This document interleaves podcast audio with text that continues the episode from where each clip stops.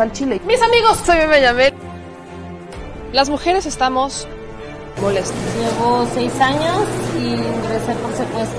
Por mi parte, yo no creo esa enfermedad. Yo. Mucha rezarda y les duela. Bueno, ya saben. Nosotros salimos por la necesidad. ¿no? Gracias a Dios, a lo mejor vamos a volver a comernos dos veces al día. De la crisis que se vive en los hospitales en Tijuana. Aquí las noticias o te enchilan o te dejan picado.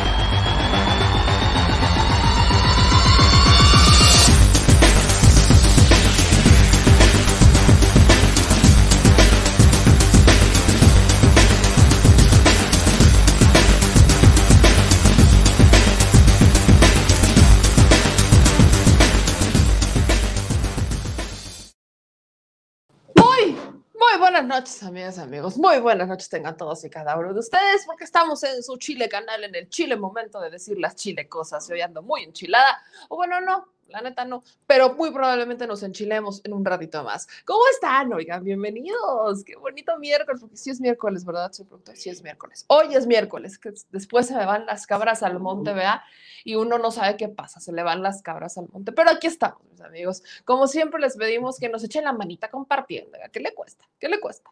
No sea, como ya sabe quién. Y si no sabe, por ahí dicen que se emborola mucho últimamente. Le gustan las margaritas y el ron, la Cuba libre. Ah, no, que Cuba no, ni le mencionen Cuba porque le dan tramafal. Pero no sean y échenos la mano compartiendo este programa. Hoy tenemos mucha información, investigaciones que salen por ahí, entrevistas y también, mis amigos, México ambidiestro con mi querido Manuel Pedrero, donde vamos a profundizar todavía más en dos temas. Uno, lo que tiene que ver con Félix Salgado Macedonio, la decisión del INE hace unos momentos. Félix Salgado Macedonio hacía una transmisión en vivo ya desde Guerrero y también, también tenemos que hablar sobre esta fusión entre Televisa y Univisión. Y no dejen ustedes Televisa y Univisión el rol que juega Google en esto, porque también le entra al quite y ahí hay ya mucha polémica entre si va a haber beneficios, ¿no? Google, dueña, dueña de YouTube, va a haber ciertos privilegios, beneficios para Univision y Televisa, mientras que algunos creadores podrían quedar rezagados. Eso es algo que todavía no sabemos, apenas nos estamos enterando formalmente de la fusión de estas empresas y de la intervención de San Google, pero, pero hay que hablar, hay que hablar del tema y hay que empezar a poner los análisis sobre, sobre la mesa.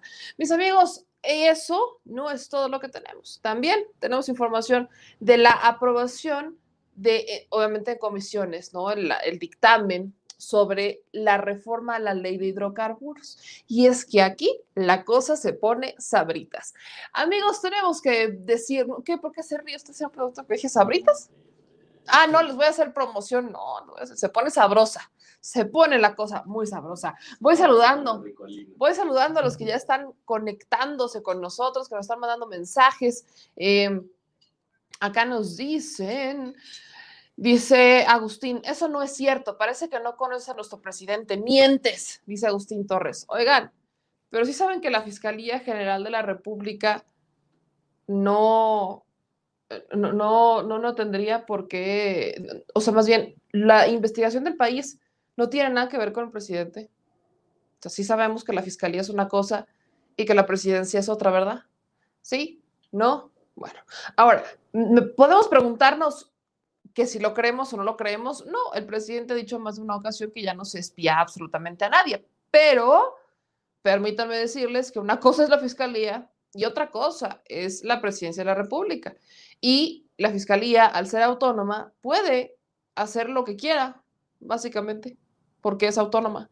Entonces, vamos a hablar sobre eso, sobre el tema también de, del país. Así que échenle, mis amigos. Dicen aquí que si no está incluido TV Apesta, no, me quedo Ricardo, en esa fusión no estaba incluido eh, este TV Azteca. Pero bueno, a ver, mis amigos, voy a, aquí ya mientras se van conectando y estamos viendo que ya nuestra invitada está listando y todo esto, vamos a entrar justamente con el tema del país, porque la Fiscalía General de la República, pese a que esto se publicó a las 4 de la tarde no hay ninguna respuesta, no hay ninguna negación ni ninguna eh, rectificación del tema. Y obvio, sabemos que los medios internacionales también se las gastan mucho, pero vamos a ver qué dice. Vamos a empezar viendo qué dice la investigación del diario El País. Vamos por partes para que no entremos en caos nada más porque sí. Dice la investigación, voy a poner el hilo que ponen en Twitter, que suben en Twitter. Dicen que esta es una exclusiva que la Fiscalía de México ha contratado en los últimos dos años programas para el espionaje masivo de teléfonos móviles. Los contratos se han hecho bajo la partida secreta de Seguridad Nacional y permanecen opacos. En 2019 y 2020, la Fiscalía firmó al menos cuatro contratos por 5.6 millones de dólares con la compañía Neolinks de México, según documentación a la que tuvo acceso el país. Esta firma ha fungido en el país como intermediaria de la italiana Hacking Team, señalada de haber sido una de las principales proveedoras en materia de ciberespionaje durante el gobierno de Enrique Peña Nieto. Las compras se hicieron bajo la partida secreta en materia de gastos de seguridad nacional, por lo que los contratos no fueron transparentados por la Fiscalía.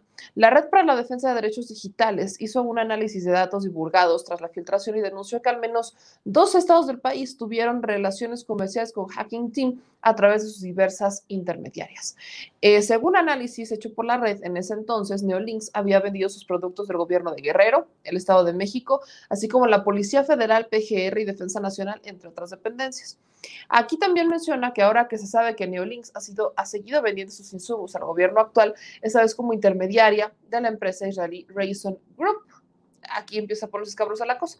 El país encontró informes del órgano interno de control de la Fiscalía General de la República, al mando de Gertz Manero, que habría celebrado al menos cuatro contratos para servicios de consulta y análisis de datos masivos, así como para localización geográfica. La adquisición de estos programas no es ilegal y son usados, según la justifican las autoridades, para el combate a la delincuencia organizada. Sin embargo, también pueden ser utilizados de forma arbitraria, violando el derecho a la privacidad y presunción de inocencia. Aunque se buscó la postura de la Fiscalía General de la República a fin de saber que no se estaba dando a estos servicios contratados a través de Neolinks, no se recibió respuesta. Las medidas de vigilancia a través de las herramientas tecnológicas no deben realizarse de forma discrecional. Las autoridades están obligadas a publicar el listado de solicitudes que se realizan para la intervención de comunicaciones y localización geográfica. La información de las que se debe de publicar en la Plataforma Nacional de Transparencia debe de contener el objeto, alcance y fundamental legal del requerimiento. Sin embargo, esta documentación no se presenta de forma completa. Acá quiero, vamos a poner, quiero poner algunas cosas sobre la mesa. ¿Por qué? Se habla de esta investigación y lo que dice el país es que hubo estos contratos, pero no ha dicho si se utilizó para investigar a algún privado o alguna empresa en particular o no. Estamos hablando de un tema de seguridad nacional que también bajo la misma eh, legalidad pues si estamos hablando de un software que va a intervenir teléfonos o ver la geolocalización por temas de combate al narcotráfico y para ubicar a las personas y hacer trazos y demás, pero que estén investigadas por temas de delincuencia organizada, y estamos hablando de seguridad nacional, no nos van a informar absolutamente nada. Con ese argumento no nos van a informar nada, porque son temas que confieren a la seguridad nacional. Podemos tener muchas polémicas al respecto. Nosotros queremos saber absolutamente todo y lo digo incluso yo como eh, periodista, queremos saberlo todo, pero siempre nos vamos a topar con pared con el tema de seguridad nacional. Ahora, aquí el país saca todo este hilo y en el mismo hilo reconocen que no es ilegal. Y en el mismo hilo reconocen bajo qué objeto se habrían estado haciendo estos contratos. Contrario a lo que ocurrió con el software Pegasus, no hay elementos para pensar que se esté utilizando mal el software. Pero ¿de qué viene toda esta investigación? O más bien, ¿cómo la quieren empezar a relacionar? La empiezan a relacionar con los señalamientos presuntamente de que han sido perseguidos de la Unidad de Inteligencia Financiera de Gir Swart, Javier Lozano y todos estos personajes que son políticamente activos, que han sido investigados y que están siendo investigados por la Unidad de Inteligencia Financiera. No descartemos ni siquiera a un Emilio L., Luis V., que ya así lo hemos denominado incluso en este espacio, o Enrique P., personas que podrían ser probablemente investigadas por las autoridades mexicanas por su probable participación en delitos como los desvíos de Odebrecht o que muy bien podrían haber participado en la comisión de cualquier otro tipo de desvíos o de incluso haber participado con el crimen organizado, como el caso de Genaro García Luna y el expresidente Felipe Calderón. O sea, estamos hablando que se estarían investigando a ese tipo de personajes, están bajo la mira de la Unidad de Inteligencia Financiera y esto también es parte de... Yo no veo, y aquí sí lo voy a poner sobre la mesa ya que les encanta comparar con distintos países, yo no veo que se la estén armando de todos Estados Unidos, siendo que Estados Unidos espía a todo el mundo. Cuba, China, Y no pide permiso. Rusia. Y no te avisa por cuestiones de seguridad nacional. Ay, pero es que es Estados Unidos, ¿no? Ojo, acuérdense también, y no es que estemos justificando a nadie, pero es que no tenemos, a ver, aquí tenemos el antecedente de Pegasus, tenemos ese antecedente de que se utilizó el, software para investigar a los adversarios de Enrique Peña Nieto, para investigar a esos personajes periodistas y activistas defensores de derechos humanos y no investigar a los delincuentes. Pero si esto se utiliza para investigar a personas que bien podrían haber cometido un delito, rastrear cuentas, rastrear su geoubicación, su geolocalización y que eventualmente deriven en encontrarlos para meterlos a prisión por delitos que podrían haber cometido, yo no veo cuál es el problema. Que si estamos tomándolo como, ay, es que tenemos el antecedente, hasta están pensando en mí en este momento, pero tenemos el antecedente de Pegasus, sí, sí lo tenemos, pero cuando se publicó la información de Pegasus, la información decía es que se está investigando a Aristegui, se está investigando a, o sea, tenemos el rastro de a quienes están investigando. En este caso, también lo hemos visto con Cambridge Analytica cuando hablábamos de Cambridge Analytica, ¿para qué funcionaba Cambridge Analytica? Pues para inclinar la balanza electoralmente. Estaba involucrado el hermano de Margarita Zavala con una filial aquí en México. Y yo no los veo pegando el grito en el cielo por eso. No es ningún tipo de justificación. ¿Qué buscamos? Pues sí, preguntemos sobre la claridad y la certeza del asunto. Preguntemos sobre hacia dónde están implementando los esfuerzos Preguntemos si hay algún tipo de garantía por el cual nos utilizará este tipo de software para investigar a las personas. Hagamos esas preguntas, pero no esperemos que si estamos viendo que en este país por fin se están desbloqueando investigaciones en contra de expresidentes, funcionarios públicos, secretarios de gobernación, etcétera, no esperemos que no, no buscaran la forma de implementar un software para poderlos investigar. Ahora que, ojo, viene el otro lado de la moneda. México no tiene la misma legislación que tienen en Estados Unidos. Aquí en México, para tomar como evidencia o interceptar comunicaciones, como lo hacen en Estados Unidos, se necesitan órdenes judiciales. México todavía requiere que se autorice, que un juez autorice que se intervenga un teléfono, mientras que en Estados Unidos es mucho más sencillo, aunque sí se necesita una cierta autorización, se obtiene mucho más rápido, mientras que aquí en México es un proceso burocrático, muy burocrático y tedioso. Y aún así, México también ha estado apelando a este principio de soberanía nacional. No olvidemos tampoco esta parte. México ya le cerró una llavecita, no voy a decir la puerta, pero sí ya le puso un candadito a los agentes extranjeros. ¿no? Si quieren venir a México a investigar y a colaborar, pues vamos a colaborar y van a investigar. Pero vamos a cumplir ciertas reglas, porque no es como que vengan aquí a hacer de México su patio trasero para hacer y deshacer y entonces colgarse medallitas en Estados Unidos sino que vamos a colaborar y al final vamos a detener a las personas y eventualmente nos tiene que beneficiar a los dos.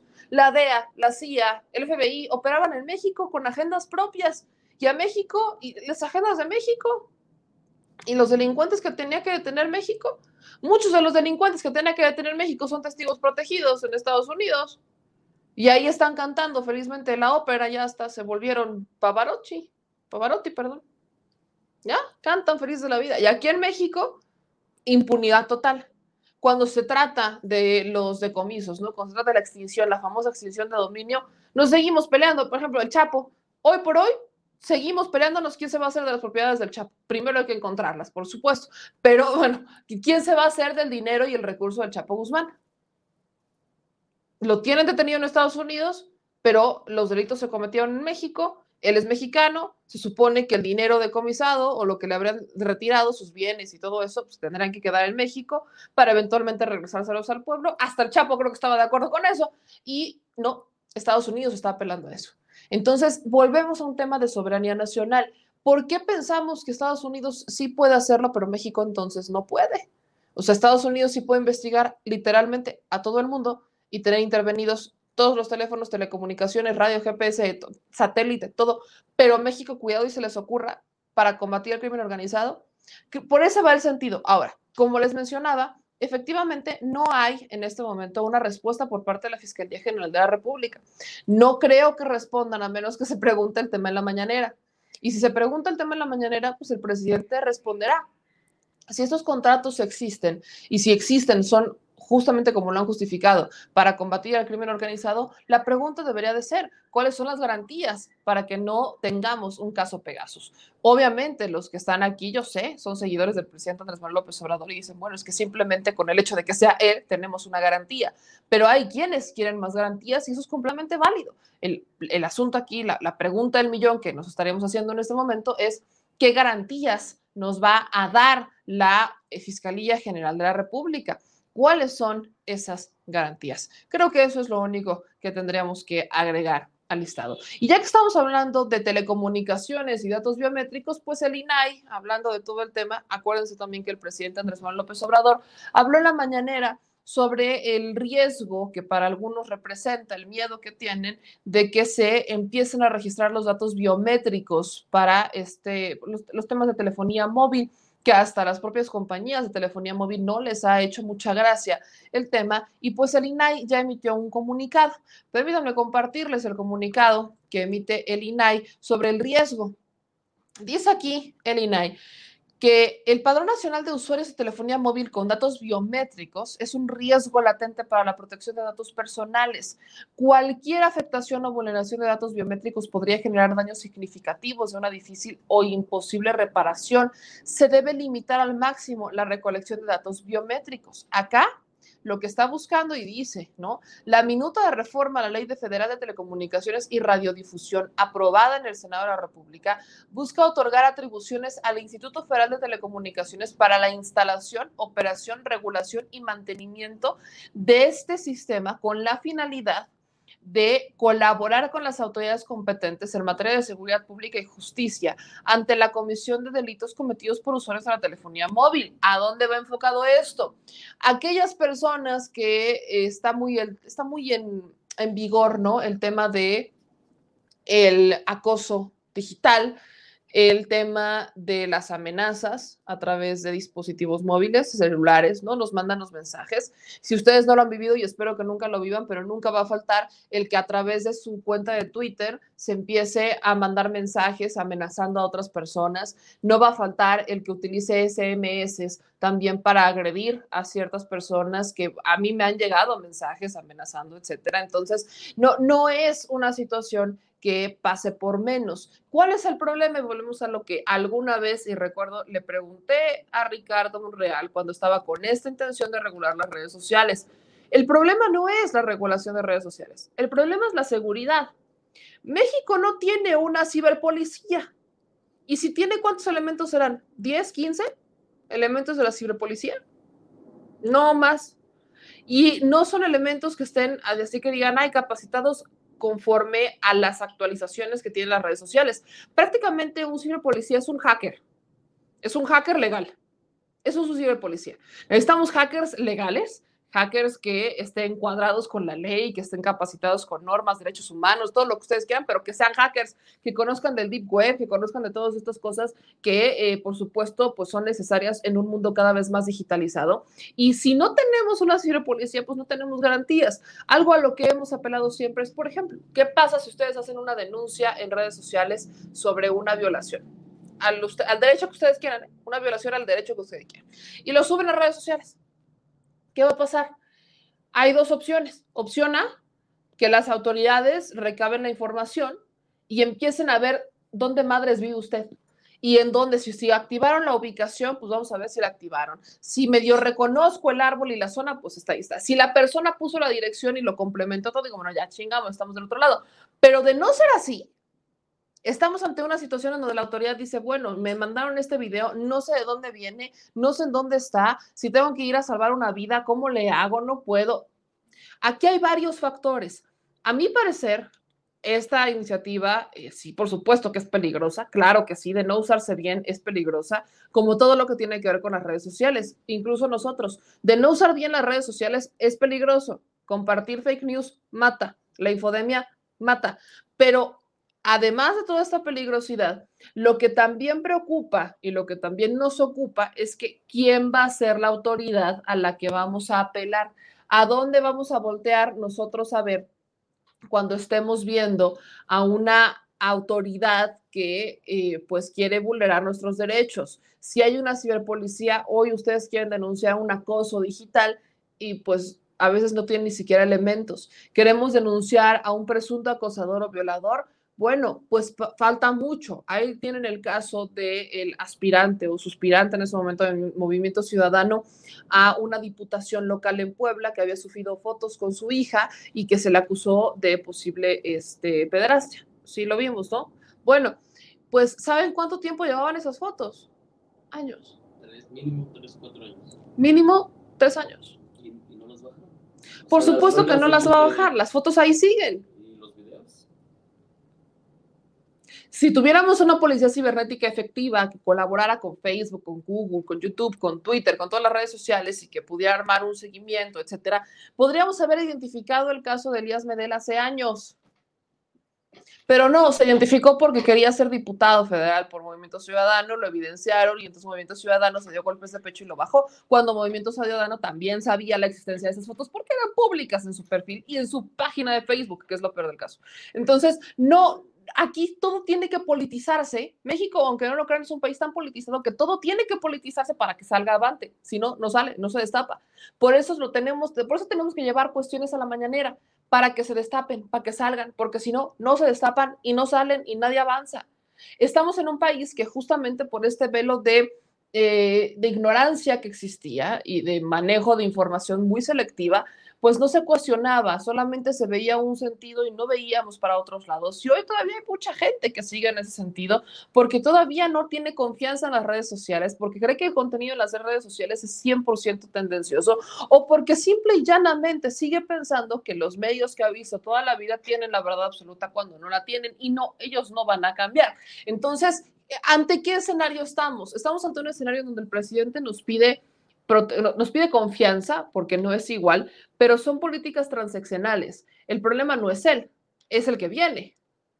Ese para nosotros es el problema, que hay muchas cosas que para nosotros tendrán una garantía de que serían bien utilizadas porque tenemos confianza en el presidente, pero ¿y después? ¿A poco el presidente se va a ir y va a deshacer estas políticas que podrían parecer complicadas para decir, pues, para que no haya problemas? Por supuesto que no.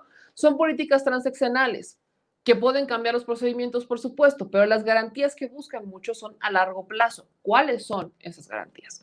Y en un sentido incluso mucho más amplio, aparte de hablar de las garantías, la ciberpolicía. Sin una ciberpolicía capacitada, que tenga a estos hackers legales capacitados en todo tipo de materias, derechos humanos, atención a víctimas y demás, ¿a quién volteamos a ver?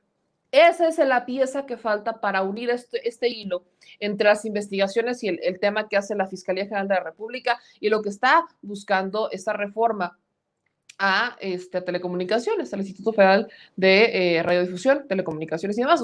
Es, es, justamente el tema. Necesitamos una autoridad que nos dé certeza de que esto va a estar bien utilizado, de que nuestros datos personales van a ser bien utilizados y que no van a caer en manos de nadie más. Es más, de que no los van a hackear como ya hackearon Pemex, como ya hackearon el SAT, como ya hackearon N.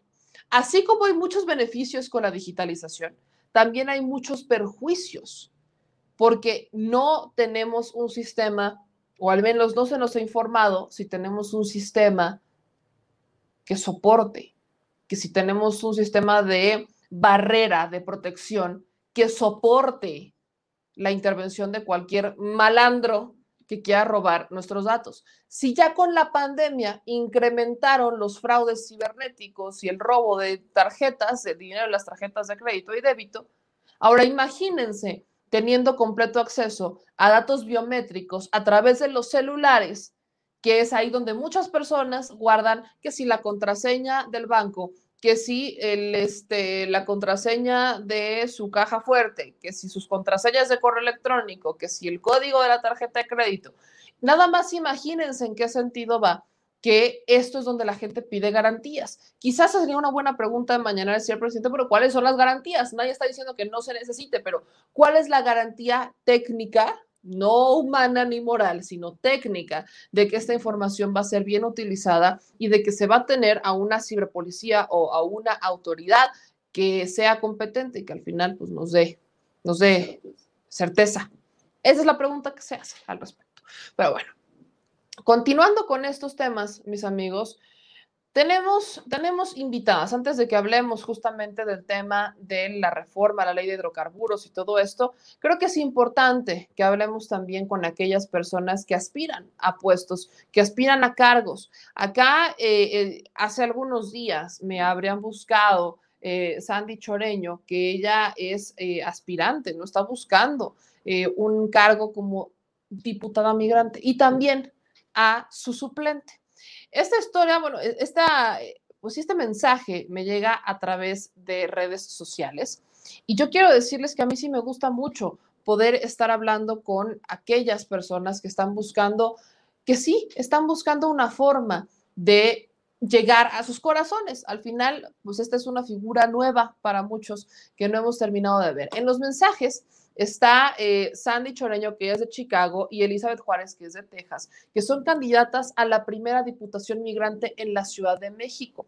Entonces, yo quería, pues sí, platicar con ellas, ya que tenemos mucha audiencia migrante por acá, para conocerlas un poquito más y que entonces ustedes también, aquellos que son migrantes, puedan hacer preguntas. Creo que eso es lo más importante. Así que tengo ya aquí a Sandy y a Elizabeth. Les voy, las voy a ir poniendo aquí en el deck. Ya tengo lista a Sandy y también ya está Elizabeth. ¿Cómo están? Buenas noches.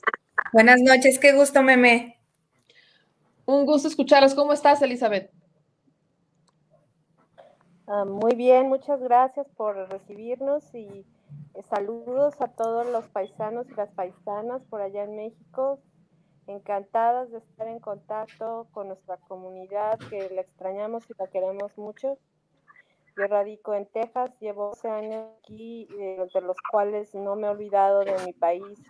Hemos hecho mucho activismo político binacional y pues esto nos parece una excelente oportunidad para presentarnos, eh, presentar nuestro trabajo, explicar a la gente lo que es la eh, Diputación Migrante y además pues presentarles a mi compañera que pues eh, tenemos toda la confianza de que tendremos éxito y llegará al Congreso de la Ciudad de México como diputada migrante por primera vez.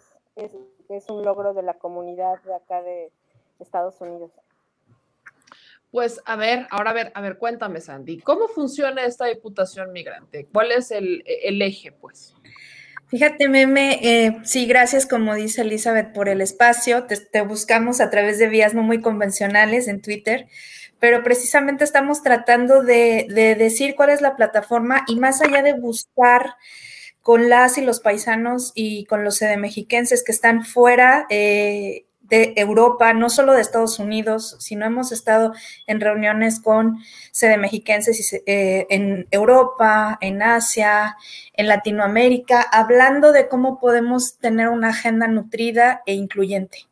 Entonces, pues, eh, como saben, esta figura no es nueva, bueno, es nueva porque se va a implementar apenas, pero muchas personas que nos antecedieron, muchos luchadores sociales estuvieron desde siempre diciendo que los que estamos fuera tenemos derecho a votar y ser votados. Entonces teníamos como tres vertientes que era la sexta circunscripción, eh, teníamos otra vertiente que era la acción afirmativa y esta que se implementó en, el, en la constitución de la Ciudad de México en el 2015 y que digamos que decía que tenía que haber una primera diputación migrante ahora en el 2021 y que se tenían que hacer todas las reglas. Bueno, pues sucede que algunos diputados y diputadas dijeron, no, pues ¿cómo, cómo que los migrantes van a votar si ya se fueron de México y pues ni votan y es muy caro y como para qué, ¿no? Y entonces dijimos, pues es un derecho, es un derecho humano y desde Chicago empezamos a ver la forma eh, a comunicarnos entre nosotros, entre diferentes organizaciones y eh, pues de la mano de Fuerza Migrante, del, del Frente Nacional de Inmigrantes y abogados pro bono, empezamos a ver la forma de, impugnar esa, eh, que querían quitar la figura en la Constitución de la Ciudad de México. Lo ganamos y volvieron a impugnar y decían, no, es que ya es muy caro como para qué, y lo volvimos a ganar y entonces ya estamos ahorita en la contienda. Eh, mi amiga y yo, y puedo decir que es mi amiga y compañera de, de, trabajo de mucho tiempo, pues somos defensoras de derechos humanos y pues nos llegó la invitación, la verdad es que no teníamos como, pues no la intención clara, pero porque siempre hemos estado, digamos, como en la arena pública, haciendo trabajo con la comunidad, pero no nos había como llegado la invitación formal. Y después de platicarlo con los diferentes grupos, pues dijeron, van, ¿no? Este, porque también es importante pues llegar con arropadas, ¿no? Arropadas con, con cierta parte de la comunidad. Nos hablaron de cinco partidos. Al final tuvimos que decidir por, por un partido, este, que en este caso pues es el PRD. Es una mm, diputación, es una candidatura ciudadana, porque nosotros no militamos en el PRD ni militamos en ningún partido, y creo que eso es importante que tenemos que decir. Este, y pues también una de las ideas es que en cuanto lleguemos al Congreso, pues tendremos que quitar también ese, esa, pues que nos supediten a algún partido, ¿no? Quisiéramos que, que se pudieran hacer candidaturas ciudadanas para no estar atadas al mandato de, algún partido.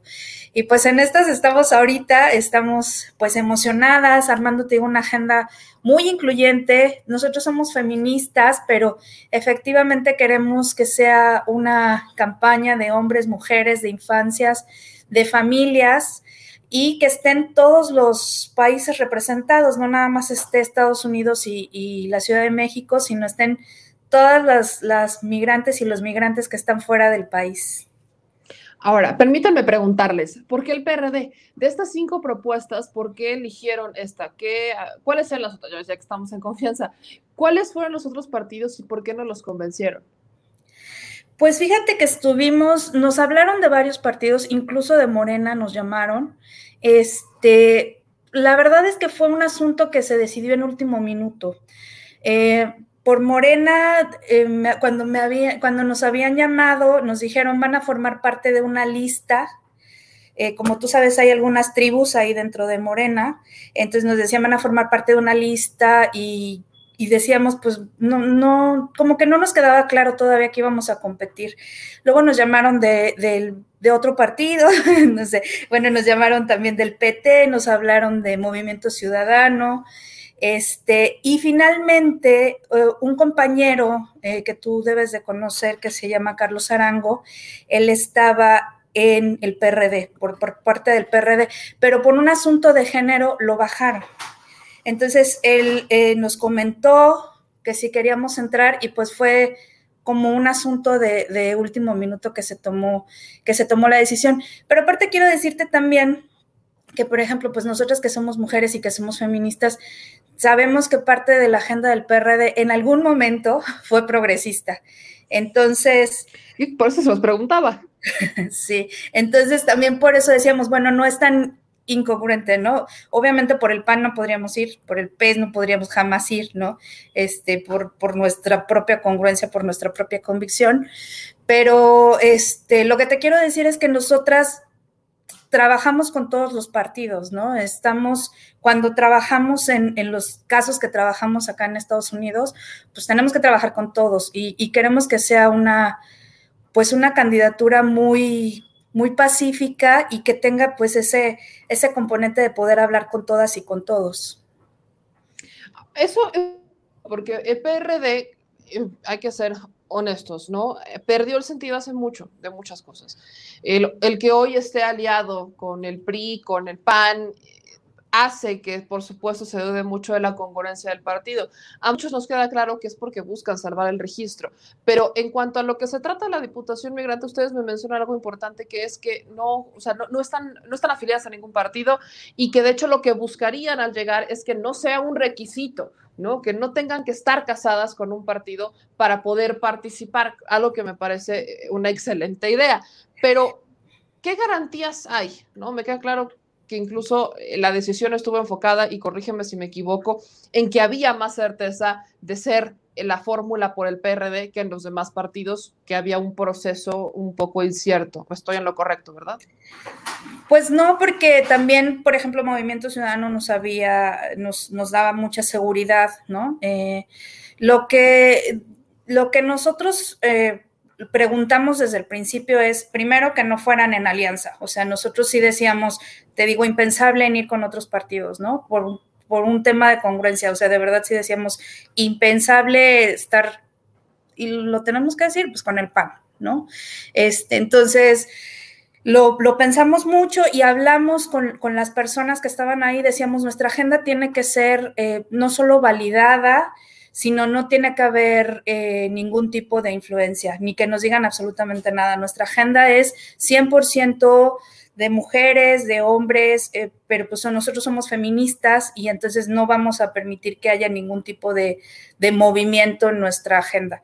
Y pues fue así como cuando nos dijeron, está bien, eh, se va a aceptar este tipo de cosas, pues fue cuando dijimos, ok, estamos en condiciones de, de, de, ir y sobre todo porque vamos, estamos poniendo nuestro nombre, o sea, nosotros nos dedicamos a esto y para nosotros era importante, este, pues que se siga un hilo de congruencia con el trabajo que hemos hecho desde hace muchísimos años. En ese sentido, quiero hacer una, dos preguntas, tres, tres preguntas, ambas, porque van en fórmula. Eh, empiezo contigo, Sandy, porque ya, ya estamos acá. Primero, ¿a qué te has dedicado los últimos años? ¿A qué te dedicas? Bueno, yo soy defensora de derechos, tengo muchísimo tiempo, es, estuve trabajando muchísimo tiempo en el, en el gobierno federal, trabajé en la Secretaría de Gobernación, en la Subsecretaría de Enlace Legislativo, o sea, conozco perfectamente todo el tema legislativo. Estuve en el INEGI cuando, cuando se hizo toda esta reforma de la autonomía del INEGI esa se hizo desde adentro, tuvimos que hablar con todos los partidos políticos para que se lograra esa, esa autonomía, lo logramos. Eh, después estuve en el gobierno local, estuve en el programa de derechos humanos de la Ciudad de México y eh, pues posteriormente me metí a, varias luchas eh, en la Ciudad de México, una de ellas tenía que ver con el corredor Chapultepec, como que me dediqué a casos específicos en la defensa de derechos. Y pues después ya llegué acá a Estados Unidos y digamos que ya empecé en las consultorías eh, con compañeros, compañeras de casos de derechos humanos específicos, ¿no? Que tienen que ver más que nada con el tema de las mujeres migrantes indocumentadas. ¿En qué, en qué sexenio estuviste en el gobierno federal y en, en el INEGI? En el sexenio de Fox estuve en la, en la subsecretaría de enlace legislativo y en el INEGI estuve con Gilberto Calvillo Vives, eh, que fue, me parece que en el de Calderón, aunque te digo, ya ese era un órgano autónomo, incluso ellos no querían que se, que se hiciera autónomo, o sea, el propio gobierno decía, no, no queremos que haya autonomía en el INEGI, y tuvimos que hacer un cabildo muy grande y se logró. Ahora, la siguiente pregunta es, ¿por qué quieres representar a los migrantes? ¿A qué tipo de migrantes buscas representar? Pues nosotros eh, vamos por el sector más oprimido de, de, la migración, que tiene que ver con la población indocumentada, es con la que nosotros trabajamos, con la que nos identificamos y, y con la que creemos que tiene un poco más de necesidad que eh, pues aquellos que llegan con permiso de trabajo o aquellos que llegan este, con algún otro tipo de privilegios. Entonces, nosotros a partir de que empezamos a ver estas problemáticas, decíamos, ¿cómo se pueden resolver?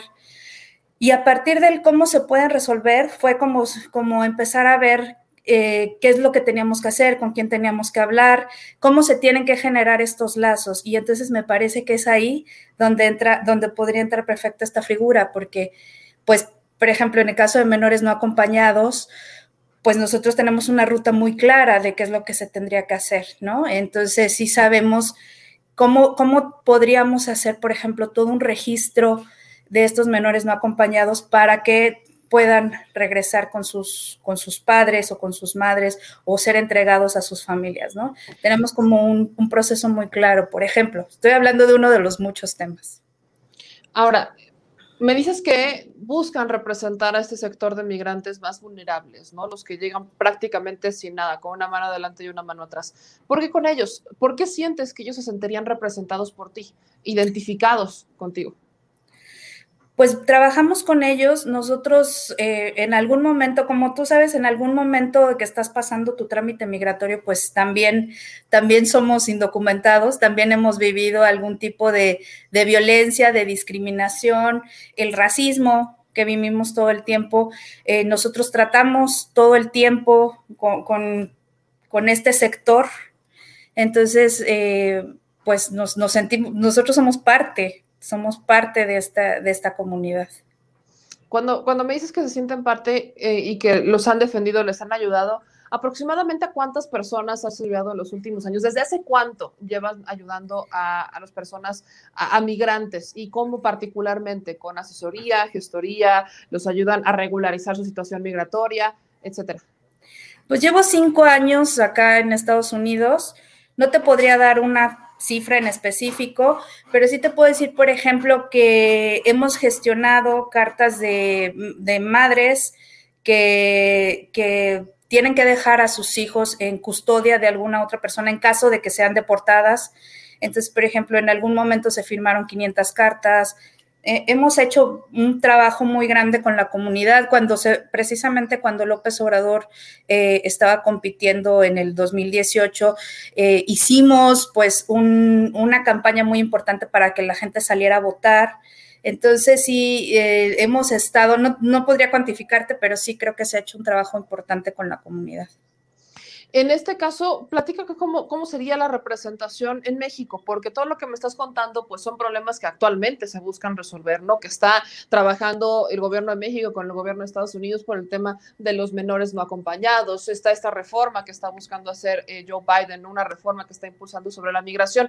Pero ¿cómo se van a representar los migrantes en México? Te lo pregunto más porque hemos recibido nosotros acá a algunos migrantes organizados en Estados Unidos que nos han dicho que ellos quieren invertir y que ellos están buscando ya de este lado hacer algunas cosas. Hemos hecho algunas gestiones incluso con la Secretaría de Economía particularmente sobre el tema, pero ustedes estarán representando a los migrantes en México. ¿Eso cómo beneficia a los migrantes? Estaríamos representando a las y los mexiquenses que viven en el extranjero.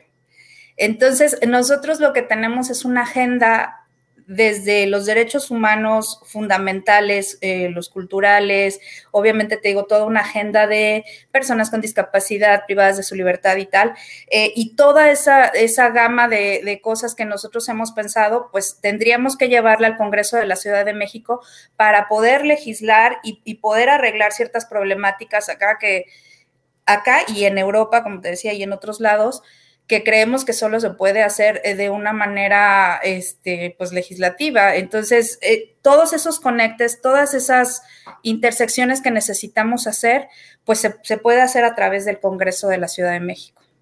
Ahora, si me permites, voy ahora con Elizabeth, porque ya está, vamos, vamos de cuestionamiento en cuestionamiento. Entonces, mi querida Elizabeth, las mismas preguntas en realidad, pero quiero, háblame un poquito incluso más fuerte porque tenemos, como que se escucha un poquito más lejos tu audio. En primera, ¿A qué te has dedicado? ¿Cuánto tiempo llevas en Estados Unidos? Yo llevo 10 años como activista política eh, aquí en Estados Unidos. He hecho mucho trabajo binacional, por ejemplo, en el tema de feminicidios, apoyando a mujeres en ambos lados de la frontera. Un uh, grupo bastante grande que, en el que también participa Sandy en el que hablamos de la problemática de violencia de género y continuamente están llegando denuncias directas de eh, mujeres de ambos lados de la frontera. Eso no es algo extraño, hay una cantidad importante de mujeres migrantes que están en este foro eh, y que nos contactan con regularidad pidiendo información sobre recursos, todo tipo de ayuda, asesorías, eh, solicitudes de, de ayuda psicológica entonces, pues las vamos canalizando con las redes que hemos formado en México y en Estados Unidos, porque pues desgraciadamente no eh, hay suficiente difusión sobre qué deben de hacer en estos, estas situaciones. Entonces, pues queremos que nuestro grupo es una herramienta importante en la prevención del feminicidio. Eh, aquí en Estados Unidos, pues eh, estuve por lo menos tres años involucrada en la campaña por la liberación de Nestora Salgado. Fue una iniciativa muy importante que nació de eh, aquí, de la comunidad, eh, inicialmente en Nueva York se le acercaron a compañeras con las que tenemos contacto y pues eh, fue tan, tan, tan exitoso que terminó siendo una campaña multinacional porque se extendió no solamente a México y a Europa y pues el desenlace lo conocen todos y todas.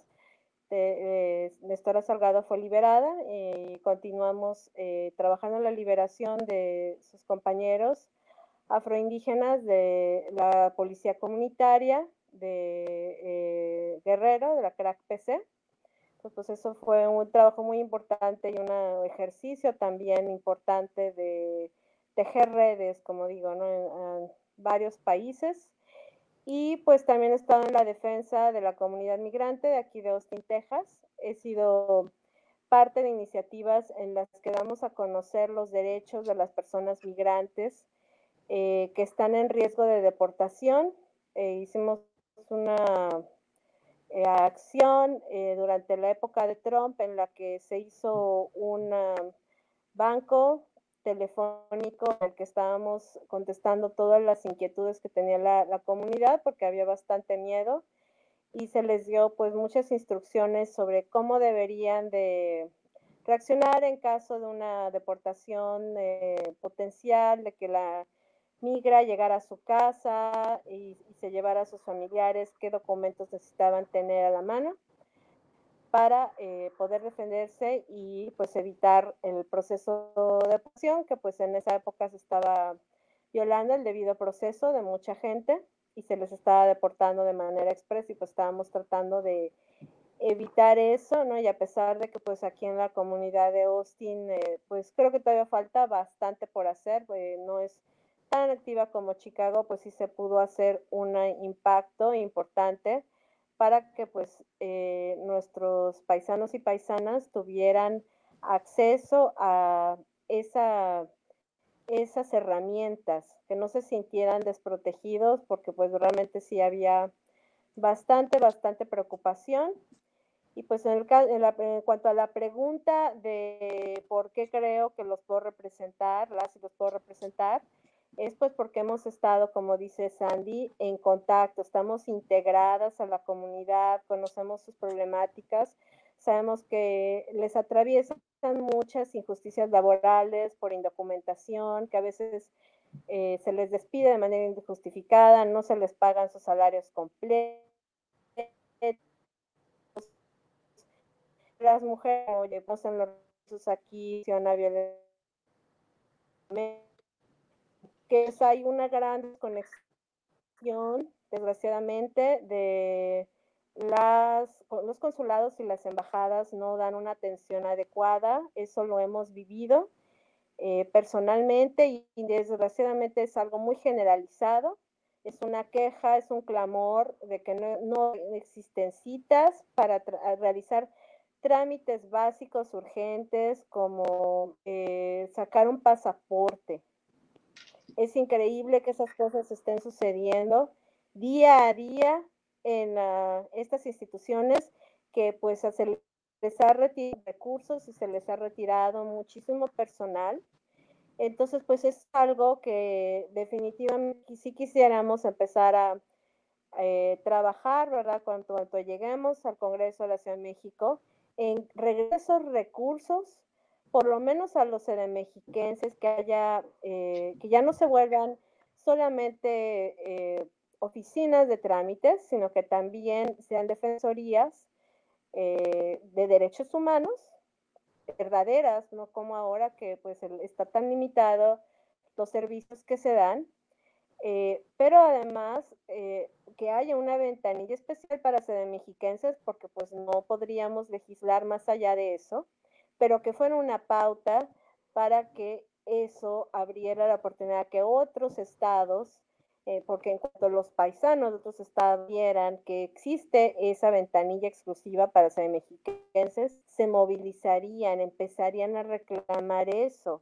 Incluso la figura de la Diputación Migrante esperamos que se extienda a otros estados, ahora existen otros dos estados, me parece, además de la Ciudad de México, y que entonces cuando, ¿verdad? Que estamos dando estos, estos pasos para que eh, nuestras paisanas y paisanos de la Ciudad de México tengan más atención, pues que haya más movilización, que haya más reclamo eh, que de ahí pues eh, sea la pauta, ¿no? Para otras cosas, además de que pues hemos platicado ya con uh, personas eh, de alto perfil, de senadoras diputadas de la eh, Ciudad de, de PRD, perdón, que nos han dicho, ¿no? Que lo, hay muchas rutas legales, como por ejemplo que la Ciudad de México, el Congreso, haga resoluciones eh, que son de competencia federal para que se las hace al Congreso Federal y que eh, entonces puedan dar al respecto. Que eso debe de ser la, eh, el papel que tenga el Congreso de la Ciudad de México, pues es el más progresista del, país, que, desde la Diputación Migrante empiece a pasar estas resoluciones que terminen en uh, legislaturas federales. Entonces, sí manera de extender el trabajo a nivel nacional y por eso es que nos interesa muchísimo llegar porque eh, pues, eh, además de eh, como ya viste ya vio la audiencia Sandy tiene la Sandy Choreño tiene la experiencia gestión pública eh, y pues también tenemos suficientes redes políticas en México en la Ciudad de México para poder accionar de manera legislativa. Y pues creo que esto nos da una gran ventaja, ¿verdad? Y, uh, estamos capacitadas realmente para poder llevar a cabo de manera seria, porque sí que nos interesa eh, genuinamente este tema.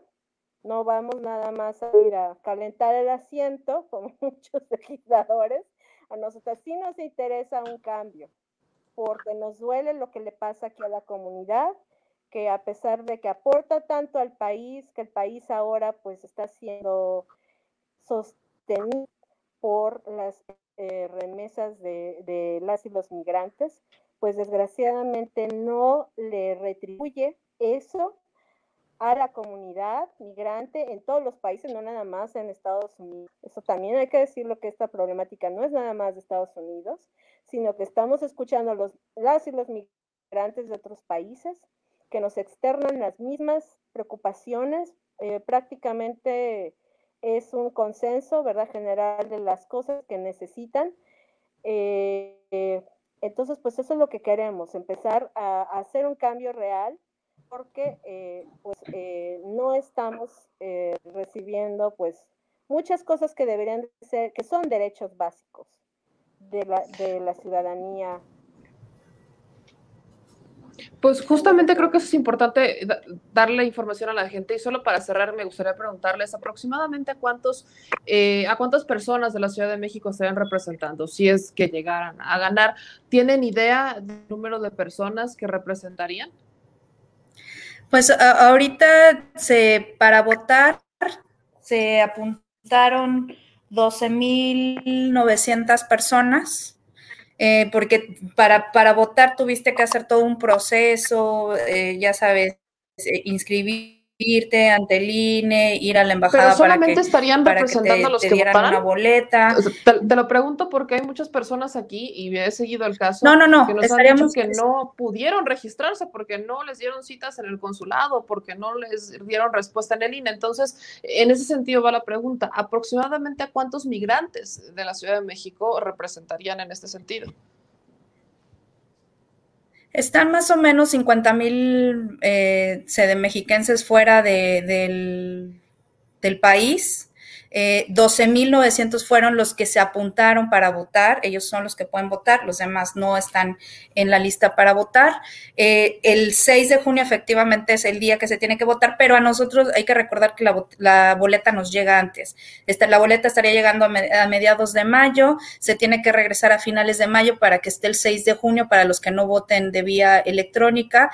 Y la invitación es que se escuche todas las plataformas y que con quien se sientan más identificados, identificadas, pues se vote y nosotros seguiremos trabajando por la comunidad desde cualquier trinchera en la que, en la que estemos. Pues yo les agradezco a las dos, Elizabeth Juárez y también a Sandy Choreño por estos minutos que estuvieron con nosotros para explicar el tema y darle seguimiento, porque sí hay mucha audiencia aquí inmigrante, hay incluso muchas preguntas. Y solo para cerrar, me gustaría una reflexión de ambas, porque aquí veo gente que me dice, por ejemplo, de Texas o de Chicago. De Chicago ubican más a Sandy, pero en Texas me dicen que no ubican mucho a Elizabeth. ¿Qué le dicen a la gente, a los migrantes que nos están viendo? Es difícil, eh, como sabes, la comunidad migrante está muy focalizada en ciertos espacios. Por ejemplo, acá en Chicago, pues la comunidad migrante está en Pilsen, pero también hay un poco en los suburbios. Es difícil llegar a todos los espacios. Eh, nosotros, obviamente, te digo, tenemos un trabajo muy focalizado, por ejemplo, en mi caso, con, eh, con las personas indocumentadas.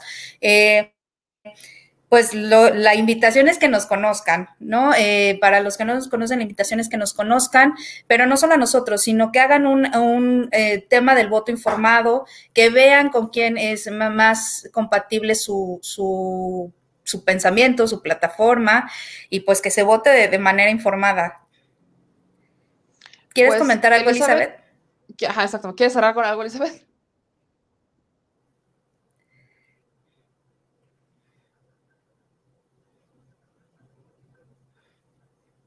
Ya no, no, no escuchamos a Elizabeth. Está no, es que muteada. no sé si pudieras desmutear, Elizabeth, por favor. Ahora sí.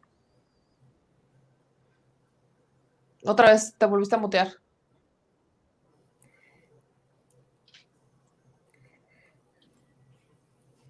A ver ahí.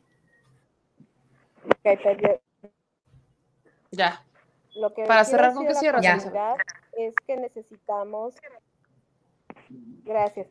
Eh, lo, que, lo que le queremos decir a la comunidad es que eh, la manera en la que votamos, esto es algo que yo lo considero necesario, no desde ahora, ¿verdad? Que estamos como candidatos, sino que creo que es una necesidad real que existe en el país y en el mundo, de que la gente vote por candidatos y candidatas por plataformas, no que voten partidos.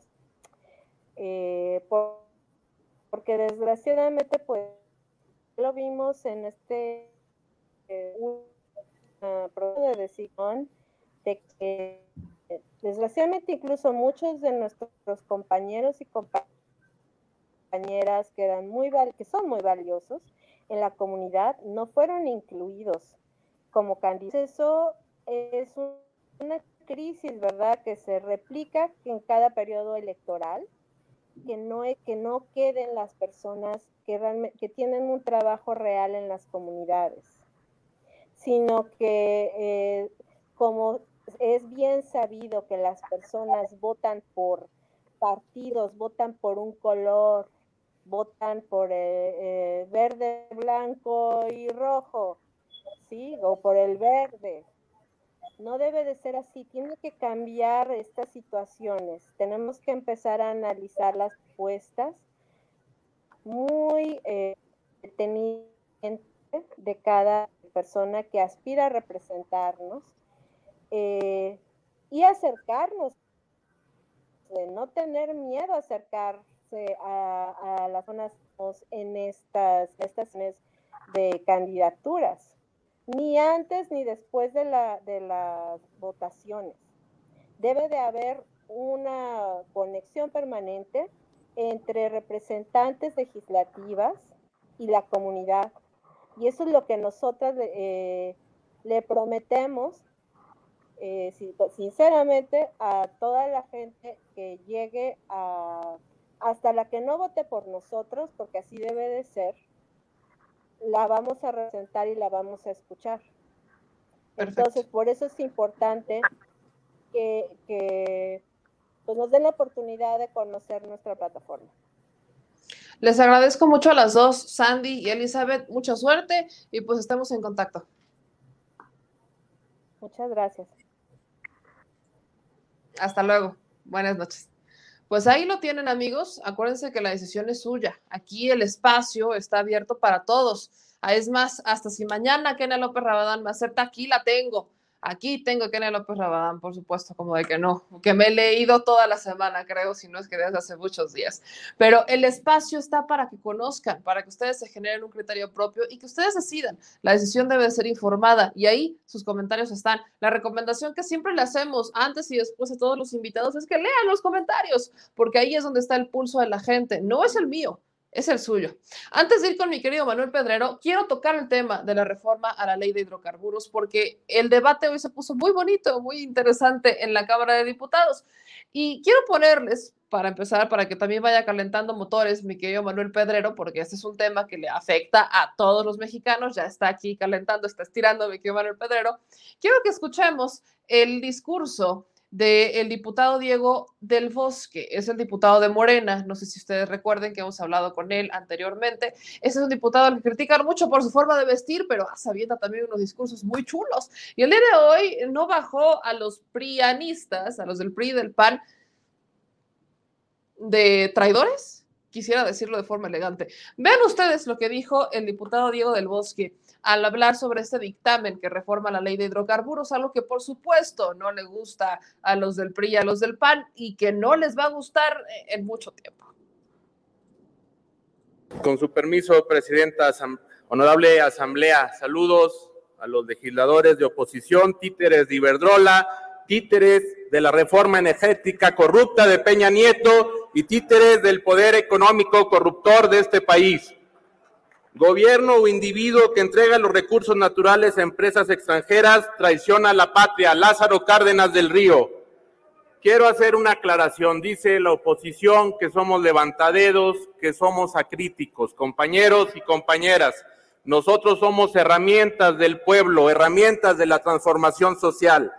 Nosotros pertenecemos a un amplio movimiento social y político que está transformando este país que vamos a levantar al país de la ruina en la que lo dejaron los gobiernos neoliberales. Nuestros votos son de conciencia, de convicción.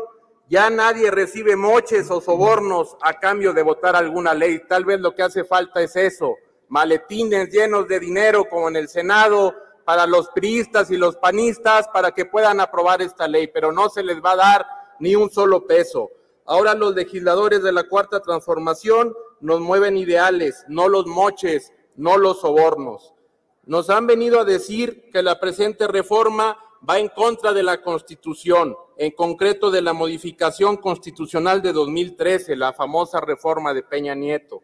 Dicha reforma que, como se ha venido documentando, fue aprobada a cambio de jugosos moches millonarios a legisladores del PRIAN. Qué manera de legislar, con qué cara nos vienen a decir que somos acríticos si ustedes votaban a cambio de sobornos. Una verdadera vergüenza. Estoy seguro que aprobaremos esta reforma, pero queda pendiente aún corregir la barbaridad que le hicieron a la Constitución en 2013. Decía que nuestro movimiento aspira. Queda pendiente corregir la barbaridad que le hicieron a nuestra Constitución en 2013. Y antes de ir con mi querido Manuel Pedrero, para que me ponga atención en esto, tenemos que ver a Clavillazo. Perdón, Enrique Ochoa. Es que luego todavía lo confundo. luego se me van las cabras al monte. Porque si alguien salió a defender, evidentemente, el posicionamiento del prianismo, es Enrique Ochoa. Como en su momento defendió a su partido y sus intereses de la reforma a la ley eléctrica, ahora sale el diputado del PRI a defender los intereses de sus predecesores mientras él estaba en la Comisión Federal de Electricidad, que a nadie se le olvide, todos los demás estaban o sobornando o recibiendo moches. Y este diputado priista, que está ahí para resguardarse por el fuero, evidentemente, hace unas eh, aseveraciones que uno diría, alguien pasa en la Constitución, denle unas clases de historia y por favor, regréselo a la primaria. Regresen a la primaria porque se le olvidó lo que es soberanía nacional. Se le olvidó, a veces hasta siento que se le olvidan las leyes básicas de la química y la física, y que solo habla porque tiene boca y que solo lo hace con un micrófono porque es diputado. Nada más. Exactamente. Vean y escuchen, yo sé, yo me dicen es que ya los martiricé mucho. discúlpenme ustedes, ya ahorita les endulzo la voz con mi querido Manuel Pedrero, pero es que la información tiene que ser informada, y valga la redundancia, no nada más porque lo digo yo. Escuchen lo que dicen los priistas, lo que dicen los priistas al respecto de este dictamen que busca echar atrás otra de sus tropelías por la reforma energética que pagaron sobornos para beneficiar a ciertas empresas, entre ellas Iberdrola y Odebrecht. Acabamos de ver por qué esta iniciativa no puede aprobarse con un amplio consenso o una amplia mayoría. Porque en lugar de debatir lo que efectivamente dice la iniciativa, se viene aquí con dimes y diretes, con falsedades y con mentiras para tratar de engañar al pueblo de México. Esta iniciativa es inconstitucional. Se lo ha dicho expertos de todas las expresiones políticas a esta Comisión de Energía. Y en lugar de que la Comisión de Energía lo exprese al Pleno, para que el Pleno haga las modificaciones necesarias y que esta ley fortalezca petróleos mexicanos, fortalezca a los consumidores mexicanos y permita cumplir nuestros ordenamientos jurídicos y los compromisos internacionales, aquí está la Comisión de Energía de nuevo presentando un dictamen incompleto que no incluye la opinión negativa de la Comisión Federal de Competencia Económica, que no incluye los argumentos técnicos, jurídicos y de carácter comercial de especialistas en la materia para poder hacer un mejor trabajo legislativo. Esta reforma producirá combustibles caros y va a haber escasez de combustible si se aplica en sus términos, porque establece barreras a la entrada que impiden la competencia económica, competencia económica que fortalece al consumidor y competencia económica que fortalece a petróleos mexicanos. Argumentar en contra de eso es tener una visión superada de lo que ya es el avance que tiene este país. Esta reforma no incrementa en nada la producción nacional de gasolina. Esta reforma no incrementa en nada la producción de petróleo y gas natural.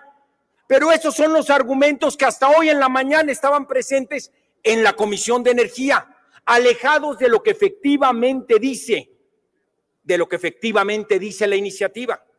Y esta iniciativa pudo haber logrado una votación mayoritaria a favor si tan solo los buenos propósitos que alimentaron el que hubiera una enmienda que se distribuyó ayer en la madrugada y que corrigió el artículo 59 bis, que era francamente inconstitucional. Si esa corrección incorporando al debido proceso, el cuidado a terceros, la no afectación a consumidores, que hoy está en la redacción del 59 bis, se hubiera incorporado también en el sexto transitorio, estaríamos hablando de una propuesta de ley que alcanzaría objetivos constructivos para el país sin violación de principios constitucionales, sin violación de tratados internacionales y fomentando la competencia que ayuda al consumidor final. Si tan solo se hubiera reconocido que es un sinsentido en esta iniciativa proponer que cualquier empresa, pública o privada, tenga primero que construir tanques de almacenamiento para solicitar un permiso, como lo establece aquí la ley, en lugar de como se hace en todos lados del mundo, primero solicitar el permiso, al obtenerlo, construir la infraestructura, al construir la infraestructura, que la autoridad verifique que la infraestructura cumple con los elementos de seguridad y que entonces funcione a favor del consumidor. ¿Quién en su sano juicio, quién, Pemex o cualquier empresa privada, invertirá millones de pesos en tanques de almacenamiento si no hay certeza de recibir el permiso correspondiente. Se quedará el elefante blanco construido. La secuencia correcta es, primero se solicita el permiso, se construye el tanque de almacenamiento, se pone a funcionar y la autoridad lo revisa. Esa es la lógica. Todos queremos más almacenamiento de combustibles en el país, pero esta ley lo que hace es que se reduzca la posibilidad de tener más almacenamiento de ninguna manera la incrementa. Pero además del círculo vicioso que genera esta reforma, hay un elemento que es preocupante y se les ha dicho en la Comisión de Energía y se pudo haber corregido. Se debe de establecer un debido proceso para lograr la cancelación de los permisos. Se tiene que hacer por autoridad competente. se tiene que dar derecho de audiencia, se tienen que establecer plazos, porque adivinen, los permisionarios, Pemex y el sector privado, tienen derechos adquiridos. Pero ustedes establecen un transitorio en esta ley que dice que todos los permisos se podrán cancelar aquellos que no cumplan con la ley de hidrocarburos. La ley se modifica hoy y establece nuevos requisitos para esos permisos, pero los permisos son del pasado. ¿Van a aplicar retroactivamente la ley en perjuicio de persona alguna? Eso violenta la Constitución en los artículos 14 y 16. Eso lo sabe cualquier abogado. Y este Congreso, en su primer acto constitucional, rinde protesta de honrar, cumplir y hacer cumplir la Constitución. Ahí lo voy a dejar porque escuchar a Clavillazo es un poco tortuoso, la neta, ¿no? Prefiero al original que a la réplica y mal hecha. Pero quiero, quiero mencionarles algo que Clavillazo, digo, es que siempre lo confundo, Enrique Ochoa Reza no menciona. México tiene un problema de almacenamiento brutal de combustibles. Empecemos por la historia. México sigue comprando combustibles porque al no tener refinerías, la cantidad suficiente de refinerías para poder procesar nosotros mismos el combustible y al no y, al que las refinerías que tenemos que no operen en su máxima capacidad y operen al 30%, nos hace que tengamos que estar comprando y comprando y comprando y comprando y comprando combustible a otros, porque nosotros no lo podemos almacenar porque no tenemos dónde. Con la reforma energética de 2013, la apuesta ya era el almacenamiento en privados. Entonces, las empresas privadas se convirtieron en prácticamente las que acapararon el negocio. Y esto, mis amigos, ustedes me van a permitir, es un problema de seguridad energética, o sea, de seguridad nacional. El hecho aquí es que apenas México cuenta con tres días de almacenamiento de combustibles, de acuerdo con la capacidad de las 77 terminales de almacenamiento y distribución de Pemex Logística. El gobierno del presidente Andrés Manuel López Obrador está buscando desde que llegó la forma de aumentar la capacidad de refinación de, estas, eh, de estos combustibles para reducir la cantidad de compras que hace al extranjero.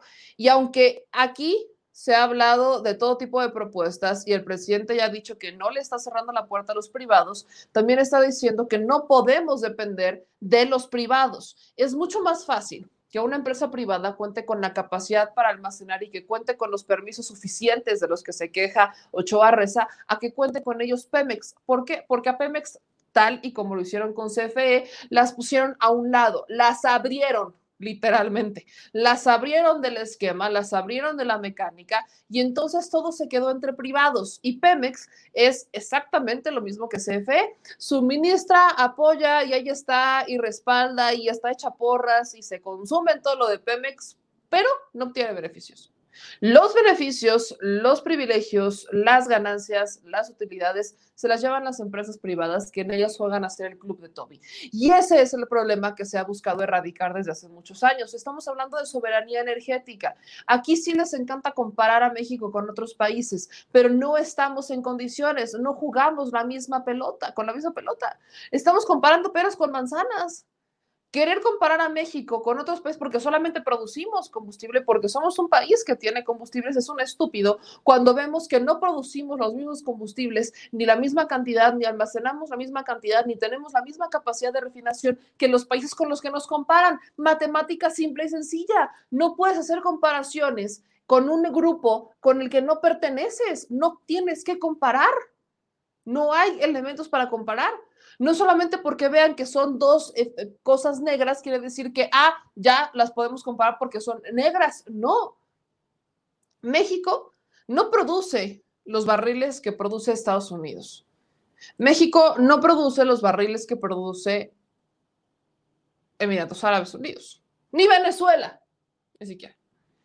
Son países que tienen grandes capacidades de almacenaje de combustibles, de refinación, y que por eso Venezuela es foco para Estados Unidos por el oro negro en el que se convirtió Venezuela. Pero lamentablemente México nos han querido vender la idea de que somos un país que está a la altura energética de otros, cuando dependemos de otros. Y así como la electricidad y en el gas, también estamos en una situación similar con el combustible. Se nos ha dicho en más de una ocasión que los huevos, la gallina de los huevos de oro se acabó y entonces ya se encontraron dos nuevos yacimientos. Uno se encontró en épocas de Enrique Peña Nieto, antes de que se fuera, aparece la gallina de los huevos de oro de nuevo y terminando eh, esta, estos meses, también Andrés Manuel López Obrador encuentra otro cercano a la misma zona, otro yacimiento de combustible, de petróleo. Y estos antes buscaban ser explorados única y exclusivamente por las empresas privadas. Y estaban estas rondas, ¿no? Rondas donde veían quién va a explorar. Así que vamos a partir el país en cachitos y se los vamos a dar a los privados y va a ser por sorteo. Entonces pónganme todos los cachitos en una tómbola, vamos a hacer la tómbola y a ver quién se los gana. Y así se dividía en el país. Exactamente, de a pura tómbola. Y esa tómbola ya se les acabó, ya no es jueguito. Y es justamente el dilema que hoy se debate y está sobre la mesa, tanto con la reforma eléctrica como con la reforma de hidrocarburos. Buscan fortalecer a las instituciones para ponerlas a la altura de las privadas y que puedan competir. Eventualmente, de alguna manera, darle privilegios a la empresa productiva del Estado, porque no, no es una empresa privada, no no es una empresa que genere utilidades, no, lo que hace, las utilidades que genera son para los mexicanos porque es la empresa productiva de todos, o sea, somos dueños de una empresa y esa empresa es Pemex, un cachito de empresa, Pemex y Comisión Federal de Electricidad. Y esos cachitos de empresa nos los han estado saqueando y nos volvimos proveedores, distribuidores y al peor precio del mundo. Y hoy lo que buscan es fortalecer ambas, tener una seguridad energética, sí, si quieren jugar los privados, que jueguen, pero vamos a jugar en la misma cancha y siendo exactamente a la misma altura y no unos más que otros. Ahí se habla que, por supuesto, la empresa productiva del Estado va a tener más privilegios que una privada porque pues no tiene las mismas responsabilidades a veces que una empresa privada, porque de alguna manera tiene facilidades por ser la empresa productiva del gobierno, pero también no lo merecería al ser la empresa productiva del Estado hasta de los ocho Reza que se quejan, a él también le beneficia. Eh, que, ah, seamos honestos, me encantaría preguntarles en qué ha beneficiado la reforma energética que ellos pusieron sobre la mesa, porque hasta este momento se lo pregunto y nadie me dice, nadie me sabe responder. Ni los propios defensores de la reforma energética saben responder los beneficios actuales de esa reforma. Y eso nos dice todo. Pero vamos, ahora sí, mis amigos, a México Ambidiestro. Un miércoles más de México Ambidiestro. Yo le agradezco muchísimo a mi querido Manuel Pedrero a la espera. Son dos temas a tocar, dos temas en particular. Sí, Salgado Macedonio y la fusión Univisión, Televisa, Google, YouTube. Así que empecemos con este miércoles de México Ambidiestro.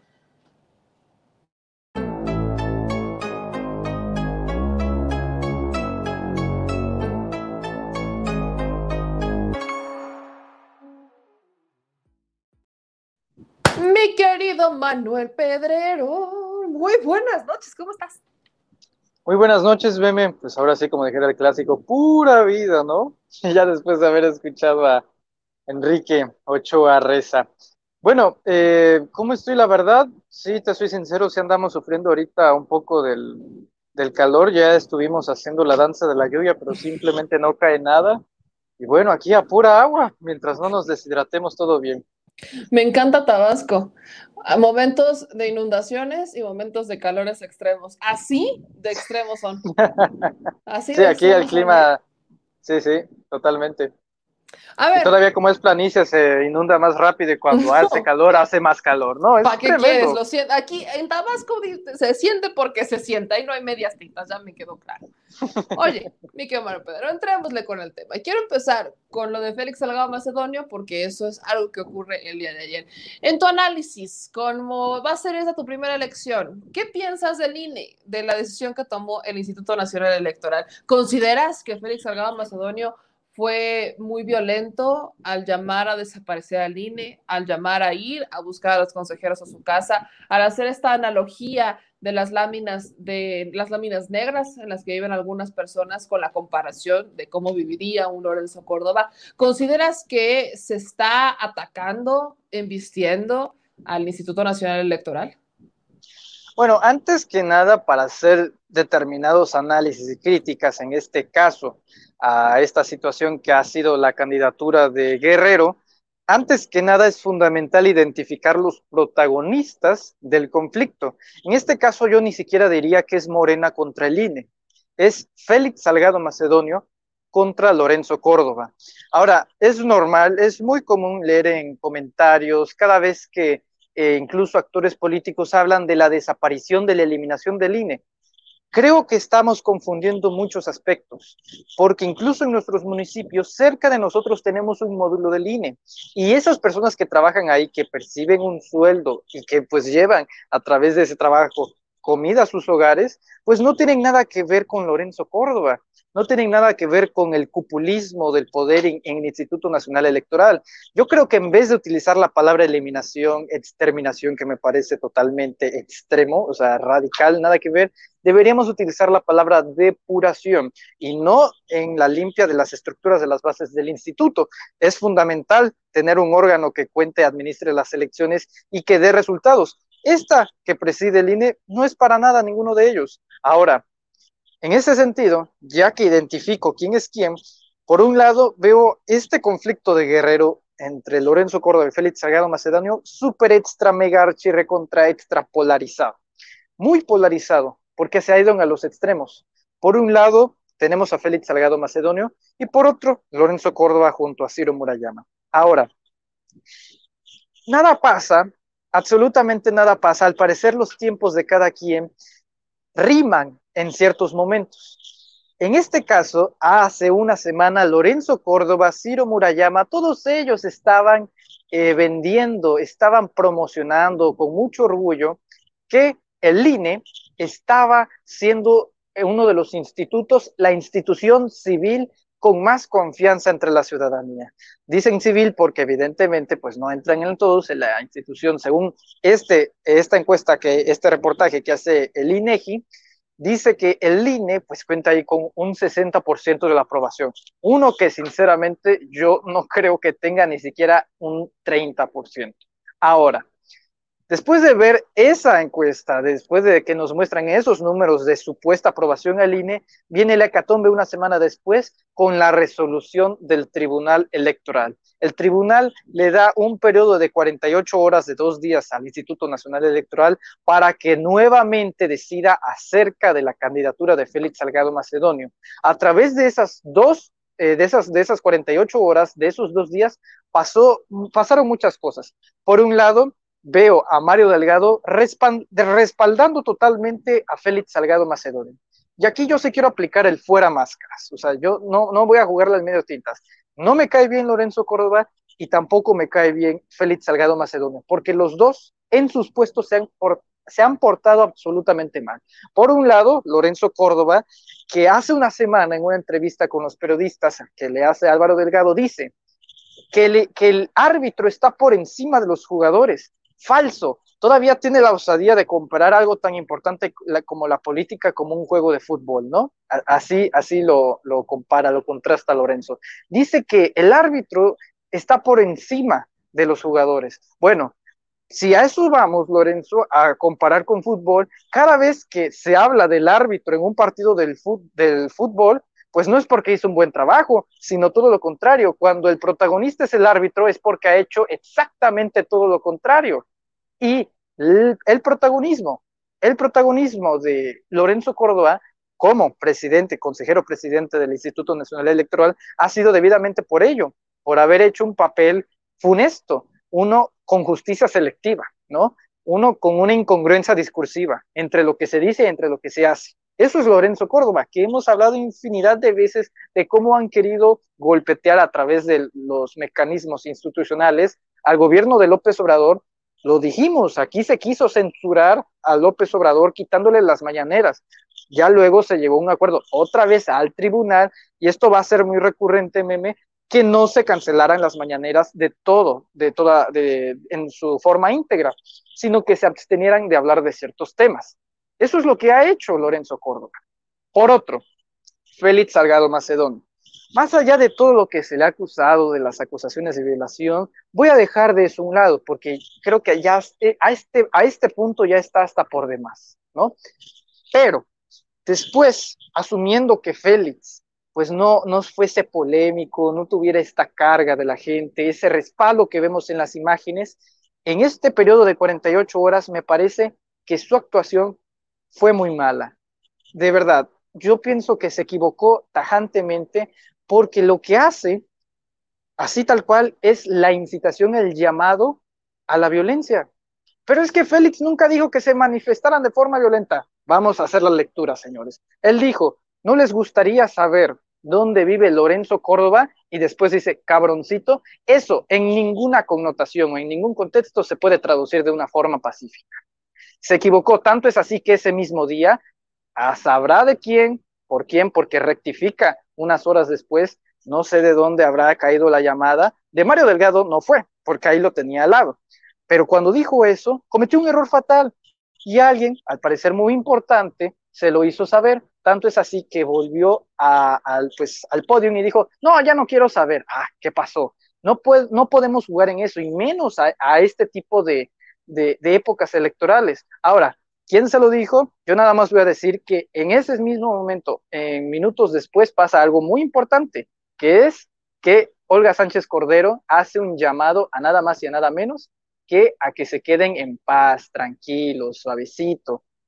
Con eso, con eso este, sé suficiente de dónde vino ese llamado. Ahora, más allá de que Félix Salgado Macedonio, por lo que se le ha quitado la candidatura, que el INE Murayama, quien, quien se la quita con, precisión es Ciro Murayama, porque él se encarga de la fiscalización de las campañas, el registro y todo eso. Resulta ser que Félix Salgado Macedonio la causa por la cual se le quita la candidatura es porque no reportó gastos de precampaña. ¿Y cuántos son estos montos? 19 mil pesos. Ahora, uno diría, wow, se aplica con todo el rigor y todo el peso de la ley a Morena, pero ¿por qué? ¿Por qué? ¿Por qué el INE no le ha quitado ni ha hecho un llamado ni un pronunciamiento a la candidatura de personajes como Maru Campos? O sea, hace unos meses, bueno, ni tanto, unas semanas cuando hablamos de hecho, tú te acordarás, pusimos en estos espacios, me mostraste un video de Felipe Calderón con Maru Campos, donde decía este, que, que le iba a apoyar, ¿no? Y yo te dije, yo no sé ni quién sea ella. Luego ponen a Maru Campos y resulta ser que estaba eh, en la nómina secreta de César Duarte, ex gobernador del estado de Chihuahua, hoy en proceso de detención. Está prácticamente eh, detenido. Y de eso el INE no dice nada. Entonces ahí la justicia del Instituto Nacional Electoral es selectiva. El INE se ha equivocado, Félix Salgado Macedonio se ha equivocado. ¿Y qué es lo que deberíamos de hacer como ciudadanos? Yo pienso que es una situación muy difícil, porque más allá de que sí, uno simpatice, digamos, con el partido político Morena o incluso con el candidato, qué bien. Pero a lo que a mí me preocupa más en el fondo y a futuro es que el INE esté quedando sumamente debilitado, no como la estructura, sino por Lorenzo Córdoba. Es inadmisible que estemos esperando que todo lo resuelva el tribunal. Y esto se ha reducido, lamentablemente, meme, a ver a quién se cansa primero. Ya le pasaron al tribunal la bolita, el tribunal pasa otra vez la bolita al INE. Como obviamente no van a estar contentos, van otra vez a poner la decisión, van a impugnar la decisión en el trife. Entonces, no sé qué es lo que vaya a pasar, la certidumbre, la verdad, no existe en estos momentos, pero vamos a ver, tiempo al tiempo.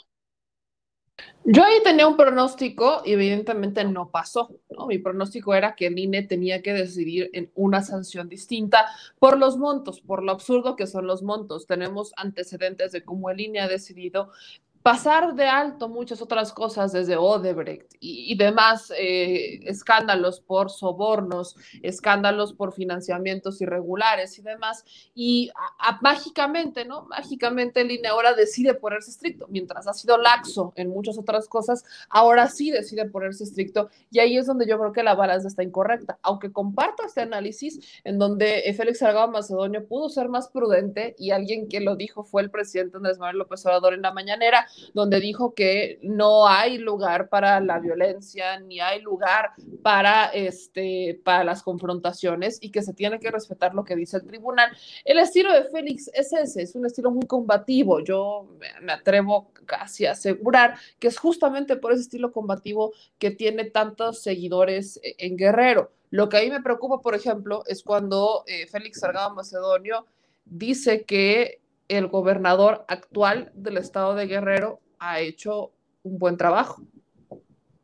Sí, Astudillo.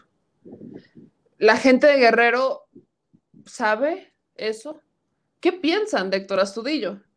Eso a mí me brinca, me brinca mucho que el actual aspirante a gobernar el estado de Guerrero diga que el gobernante del PRI actual pues ha hecho lo mejor que ha podido. No sé si tomarlo como un, pues es lo que es, ¿no? No puede hacer más tomando en cuenta que es del PRI, como de cierta manera denostándolo o respaldándolo. Va más en ese sentido, y si no me creen, lo dijo en Sin Censura. Pero, ¿qué opinas, mi querido Manuel Pedrero, de lo que te voy a poner sobre la mesa? Es, es una pregunta que va a terminar como no es, parece chiste, pero es anécdota. Ya están poniendo sobre la mesa algunos medios de comunicación que al darse cuenta que no va a ser candidato, ya, hijo, digo, medios de comunicación como Milenio, Excelsior y medios locales en Guerrero, dicen que Félix Salgado Macedonio estaría optando por poner a su hija, a Evelyn Salgado, a una de sus hijas. Félix Salgado Macedonio tiene muchas hijas y esta creo que es de las hijas mayores. Evelyn Salgado es su hija mayor. Evelyn ha estado ya en cargos públicos en la Secretaría de Mujer de Acapulco y demás, ¿no? Ya ha tenido eh, cargos en ayuntamiento, etcétera. Y eh, dicen, dicen las malas lenguas que Félix Salgado Macedonio optaría por, pues si no voy yo, que vaya mi hija, lo cual empieza a desatar muchas críticas. Ya hay una respuesta por parte de Evelyn Salgado, pero antes de decirte la respuesta de Evelyn Salgado, ¿qué piensas de eso, Manuel Pedrero? Bueno, en ese caso tendríamos casi el mismo escenario de un personaje detrás de otro para gobernar, ¿no? En ese sentido no me gusta porque debería de haber una candidatura autónoma como un gobierno autónomo, no, de haz esto, haz esto, haz aquello, haz esto. ¿Por qué? Porque sería contradecirnos en lo que hemos criticado, por ejemplo, a, Clara Luz Meme. O sea, si decimos de que hay, por ejemplo, personas detrás que le dicen esto y criticamos eso, entonces por congruencia y por un hilo coherente no nos podemos decir de que también está bien de que haya otros intereses detrás, incluso en vínculos familiares. No, de verdad, de verdad, yo creo que hace tiempo, o sea, hubo un momento para darle una resolución a esto, tuvieron muchísimos tiempos y el primer sector que les advirtió de esto con mucha antelación, pues fue el movimiento feminista, el cual fue ignorado. Pero después de tanto, pues la polarización está a la orden del día. A la gente no le gusta oír esto. Está bien, lo entiendo totalmente. Por ahí leo algunos comentarios de, este niño no sabe cómo se habla en guerrero. No, hombre, yo soy de Tabasco. Si alguien sabe cómo se habla feo, es, pues soy yo, ¿no? Aquí en Tabasco, ¿no?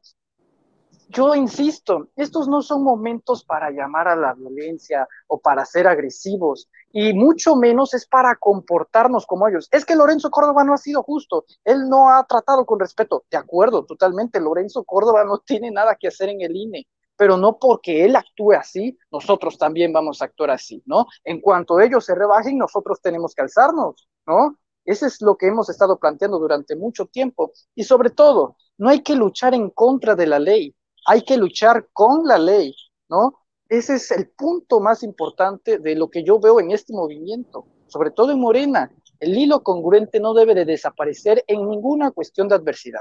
Y aquí, pues en lo que me planteas, que sinceramente es la primera vez que me entero esto de que quieren poner a la, bueno, de que Félix quiere poner a su hija, bueno, no sé si sea cierto, no sé si sea no. Si es un rumor, pues hay que tomarlo como rumor. Es un pero rumor. Pues en sí, ah, bueno, y te lo, pues te lo síntesis, sobre la mesa porque en la mañana estuve desde el piso 10 en ABC Radio y hasta llamó Juanito. No te conté, señor productor, que hasta el Juanito llamó a cabina, el famoso Juanito del Iztapalapa. Sí, me mandó saludos, Juanito del Iztapalapa. Ya no sé cómo se entiende al respecto. Pero ese Juanito, mis amigos, ese Juanito, cuando hablábamos del caso de Félix Salgado Macedonio, decía que él había sido traicionado por Andrés Manuel López Obrador por el tema de Clara, etcétera.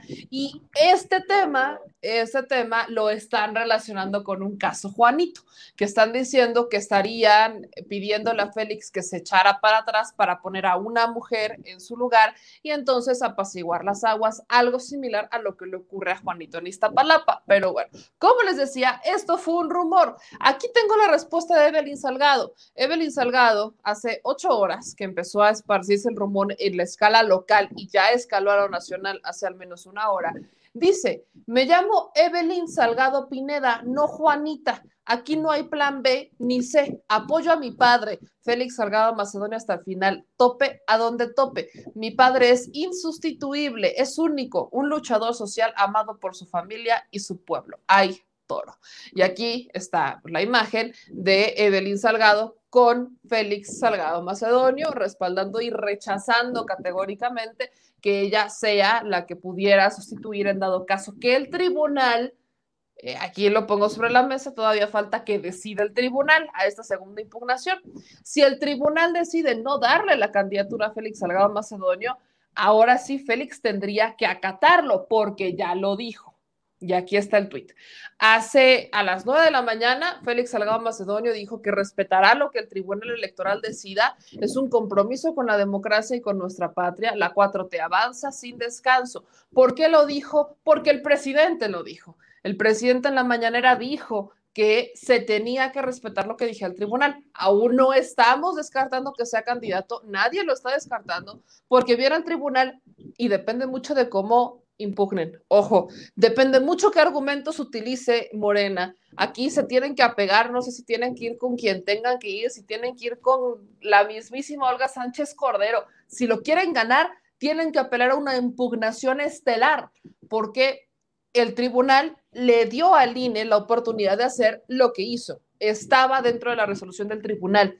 No están combatiendo algo que no hubiera tomado en cuenta el tribunal. El tribunal había contemplado que esto iba a pasar. Entonces, tienen que impugnar muy bien con el tribunal para que entonces el tribunal cambie su decisión. Y eso es lo que va a tener que pasar. En la ocasión pasada, solo déjenme recordarles que la única que votó para quitarle la candidatura a Félix Salgado Macedonio fue Janine Otálora. Esa es magistrada del Tribunal Electoral del Poder Judicial de la Federación. Todos los demás votaron por regresar el proyecto al INE con las adecuaciones que se habían presentado y que presentó el magistrado Reyes Mondragón. Entonces, esta, este escenario todavía no está dicho al 100%. Pero, ¿quién podría sustituir a Félix Salgado Macedonio en dado caso que el tribunal rectifica, que, el tribunal dijera, va lo del INE. No puede ser Adela Román, porque Adela Román está exactamente igual que Félix Salgado Macedonio. No puede ser Pablo Amilcar, ninguno de los dos, ni Adela ni Pablo, porque Pablo, Adela y Félix fueron sancionados exactamente igual. A los tres les quitan la posibilidad de registrarse. El INE decidió eso. ¿A quién podrían poner? A Walton. Walton fue el último, el, que se salvó de panzazo de ese tema. Pero también podrían poner a una persona más, y es Nestora. Acuérdense que Nestora Salgado había mostrado sus intenciones por ser candidata a gobernadora del estado de Guerrero, pero por unas o por otras no quedó. Ella no, no, cometió ninguna infracción, ninguna irregularidad, absolutamente nada. Entonces, de todos los precandidatos que sonaban, que ya no pueden ser salvo Walton, podría entrar al quite Néstor Salgado. Es quizás el escenario más realista que tenemos al respecto. Pero ya que estamos centrados, estamos centrados en tema, quiero compartirles esa transmisión en vivo de cómo es que hay toro, o lo que dice Félix Salgado Macedonio, que es el toro, y es una transmisión en vivo de hace una hora de Félix Salgado Macedonio, ya en Guerrero. Eso es lo que dice y me gustaría que cerráramos justamente con el análisis de esto que está pasando en el estado de Guerrero. Antes se conectaban 700, 800, a lo mucho mil a, a seguirnos. Y ahora ya se conectan hasta cuánto Ayer fueron 7500. 7500 que nos están viendo en nuestra red social. Muchas gracias. Ahí están saliendo, están saliendo e internacional. Nos están viendo en todas partes de la República y, del mundo. Échale para acá, nos. También. Sí, Órale, sale, vale. Ok. Bueno, entonces, este, ya quedamos. No hay paso atrás. Todo hacia adelante en las mañanas aquí y en las tardes. ¿Sale? Eh, en Chilpancingo igual, de allá vengo, muy bonito evento en la mañana y en la tarde. Gracias por todo su apoyo, compañeros. Y, este, y en Iguala también. Y, así vamos a andar en todo el estado. ¿eh? Y este, esperamos la respuesta del tribunal, la vamos a ganar. El INE está equivocado, nos está atracando, nos está robando y el tribunal nos va a regresar lo que es legítimamente nuestro, porque esta candidatura es del pueblo de Guerrero, no es Félix, es el pueblo de Guerrero. Muchas gracias, muchas gracias. Gracias. Bueno, entonces, yo sé que quieren que siga hablando, pero ya, con eso. Que cante. 1500 personas. Ya se conectaron 1500 personas ahorita. A- a- gracias, aplausos a todos. Sé que contamos con su respaldo, con su apoyo. Y este, pues aquí estamos, miren, en Acapulco, en el asta bandera, junto al mar, junto al mar.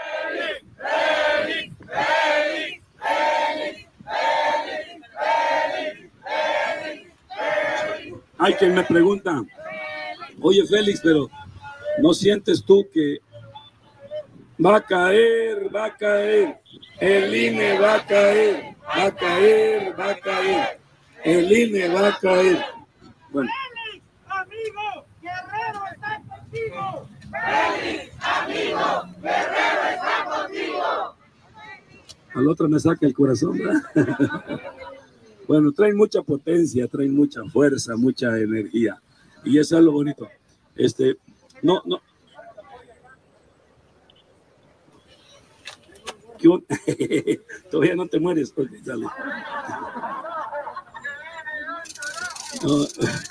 es Marcos. Es Marcos allá de este, Jardín Mangos. Jardín Palmas.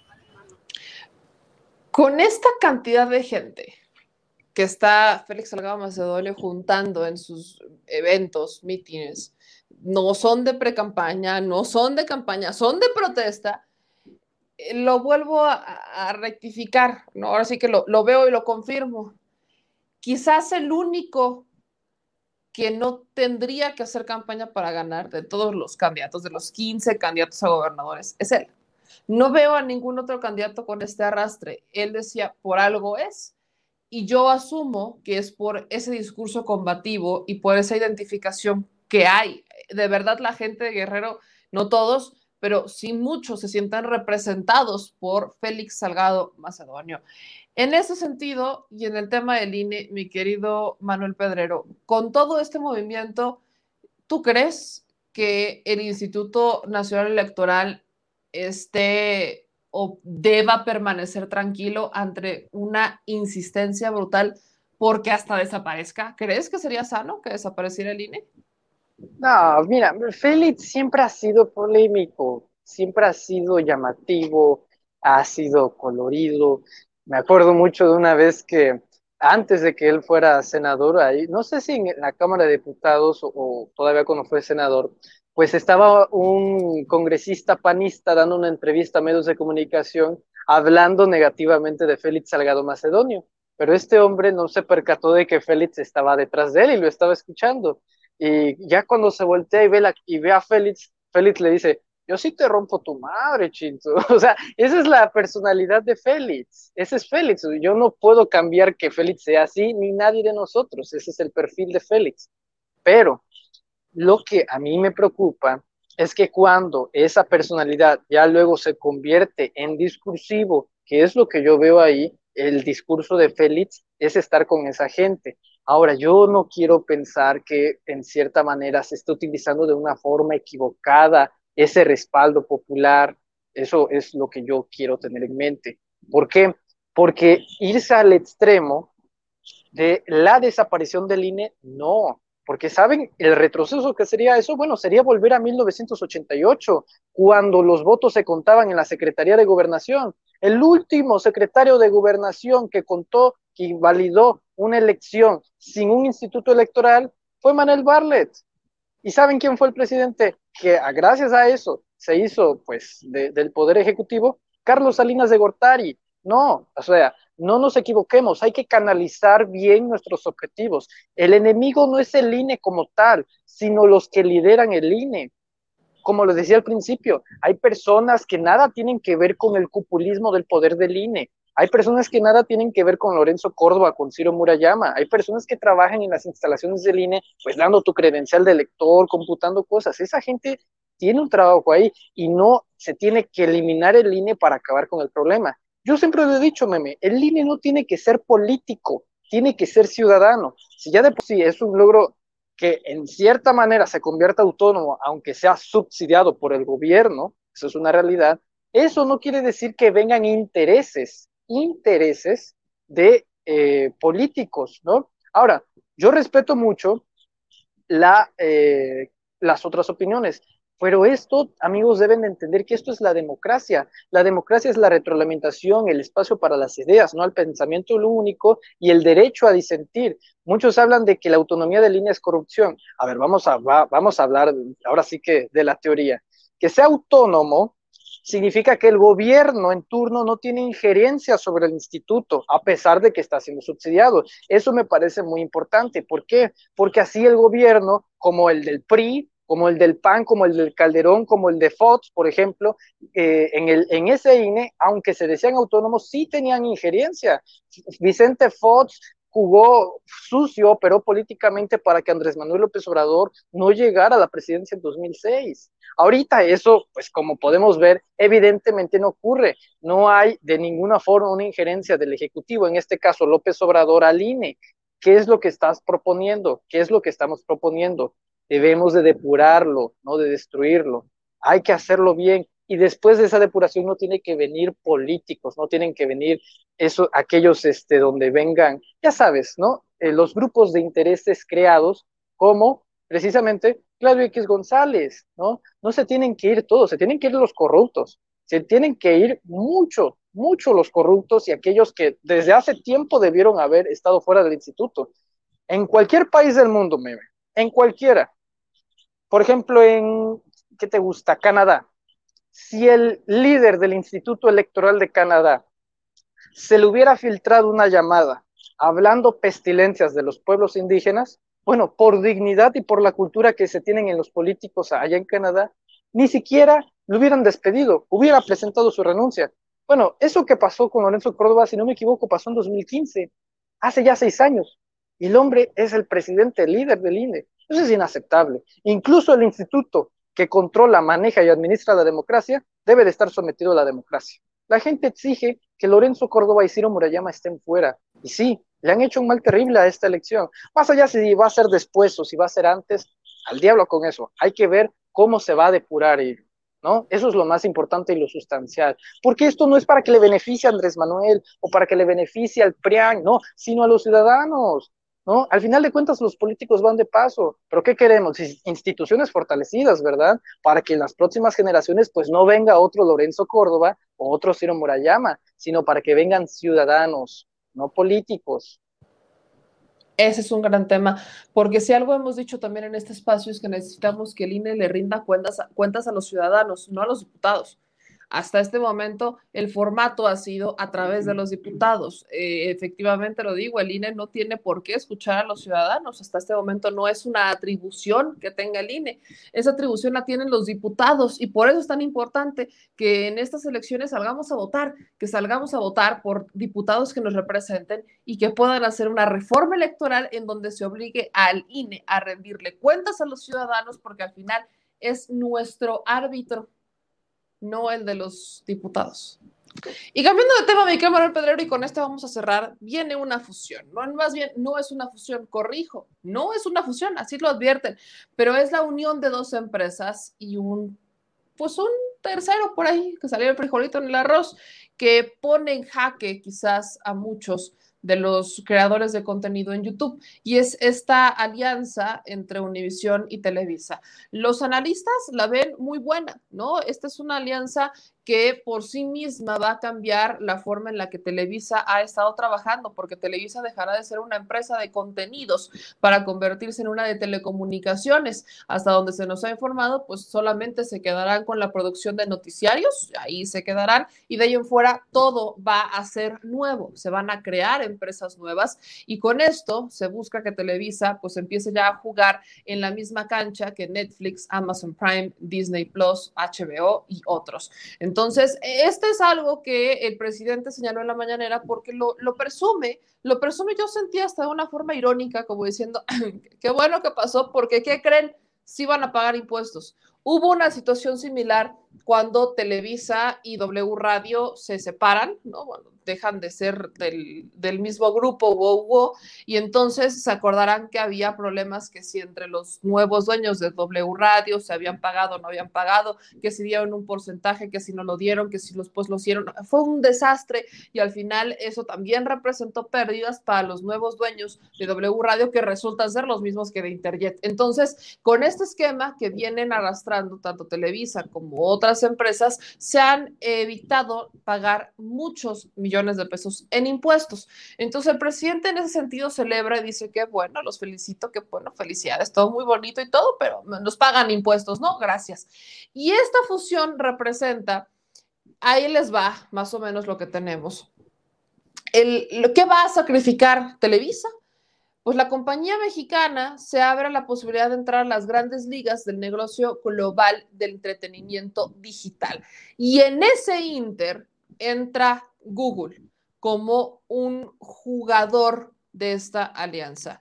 Google, dueño de YouTube, de esta plataforma. Así que, hola, señor Don Google, señor YouTube. ¿Tú crees, Miguel Manuel Pedro, esto es un tema completamente nuevo para los creadores mexicanos? ¿No deberíamos de tener tema en realidad? No creo que deberíamos de tener tema porque es más o menos con las reglas en las que están jugando los contenidos en Estados Unidos y no hay fronteras en esto de la digitalización.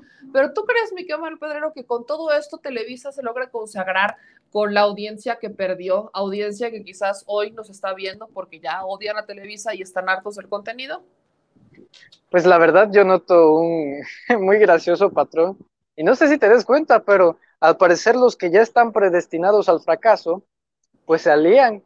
Ahí tienes el caso del PRI y el PAN, como saben que les va a ir mal, pues alianza. En este caso mediático, como Televisa y Univisión ven sus números que son de horror, y eso en números de audiencia, ahora imaginémonos números económicos de acciones, pues únanse, ¿no? La unión es lo que les da un poquito más de, de oxígeno, este pequeño tanque de oxígeno que les va a alargar un poco de vida, y el motivo por el cual se hace esta alianza, sinceramente, me parece risible, para hacerle competencia a Netflix, cuando en realidad deberíamos de ver el panorama muchísimo más amplio. Si Netflix ahorita está sudando frío con la incorporación de nuevos servicios de streaming como Disney Plus, como HBO Max, como Paramount Plus, imagínate, esa es la competencia de Netflix. Bueno, que Televisa y Univision le quieran hacer pelea a Netflix, no, pues es de risa loca. Pero vamos a hablar de números. Según ellos van a alcanzar un mercado de 600 millones de personas. Hay que recordar que esta alianza pues no es nueva, ya venía desde hace tiempo, hace unos cinco años en los que estaban pues ahí coqueteando, a ver, va, ¿no?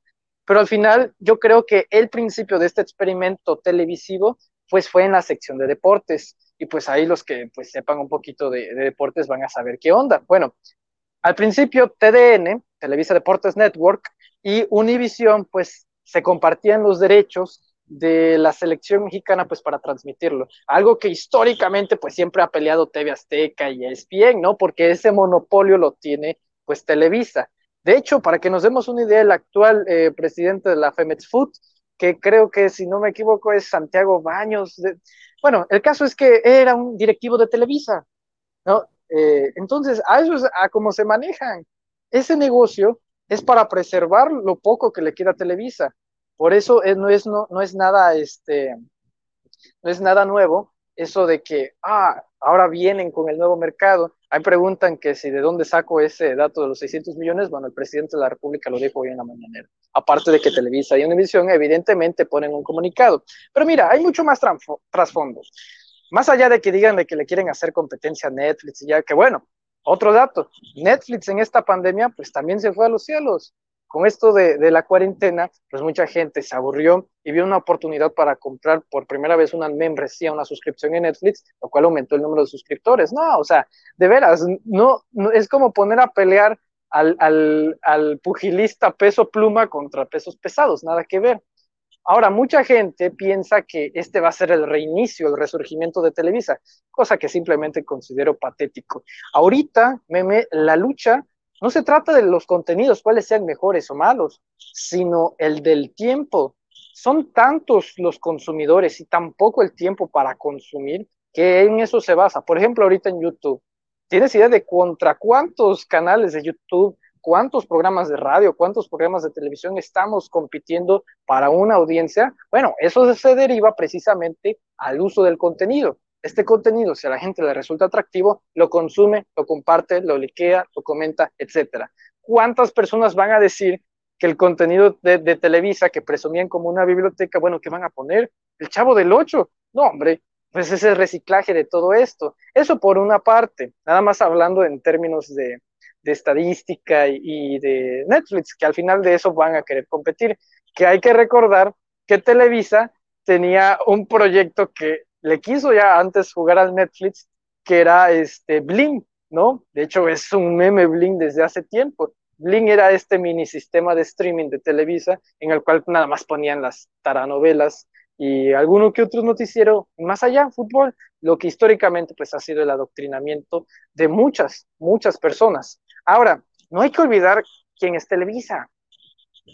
Televisa durante muchos años fue el vínculo de las comunicaciones del poder con la gente. Y ese es un hecho que no podemos negar.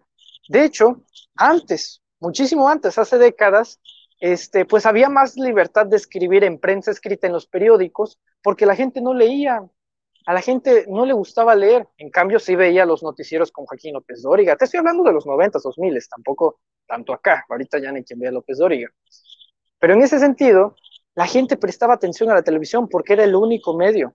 Ahorita que hay esta pluralización de canales, ah, uno ya puede decidir en dónde se informa y también con qué calidad se puede informar. Eso por un punto, ya después podemos hablar del el accionista que puede ser muy peligroso y es Google. Aquí que me mencionas a Google, quiero darles algunos datos. Ahí les va. ¿Qué va a haber acá hablando de dinero? Hay 3 mil millones de dólares que Televisa va a recibir en efectivo, que van a ser financiados con la inversión de mil millones de dólares en capital por parte de SoftBank, un, un, banco que está financiando proyectos de alto potencial en la economía digital, en conjunto con el fondo de inversión Forge Light, en el que participan Google y The Rain Group, también fondo de inversión, además de 2.100 millones de deudas. Esta es una noticia que el mercado recibe muy bien y muy padre y todo muy, insisto, todo muy bonito y todo muy precioso, porque está implicando que se detona, se detona el valor del negocio de contenidos de Televisa, implicando un 11% adicional respecto al valor estimado por Banorte. Y esto lo dice un subdirector de análisis bursátil de ese mismo banco, que es Valentín Mendoza. Mendoza también considera que estos fondos de Televisa los utilizarían para reducir la deuda, lo que abriría la puerta a oportunidades de crecimiento en el negocio de telecomunicaciones, que además tiene una perspectiva positiva a mediano plazo.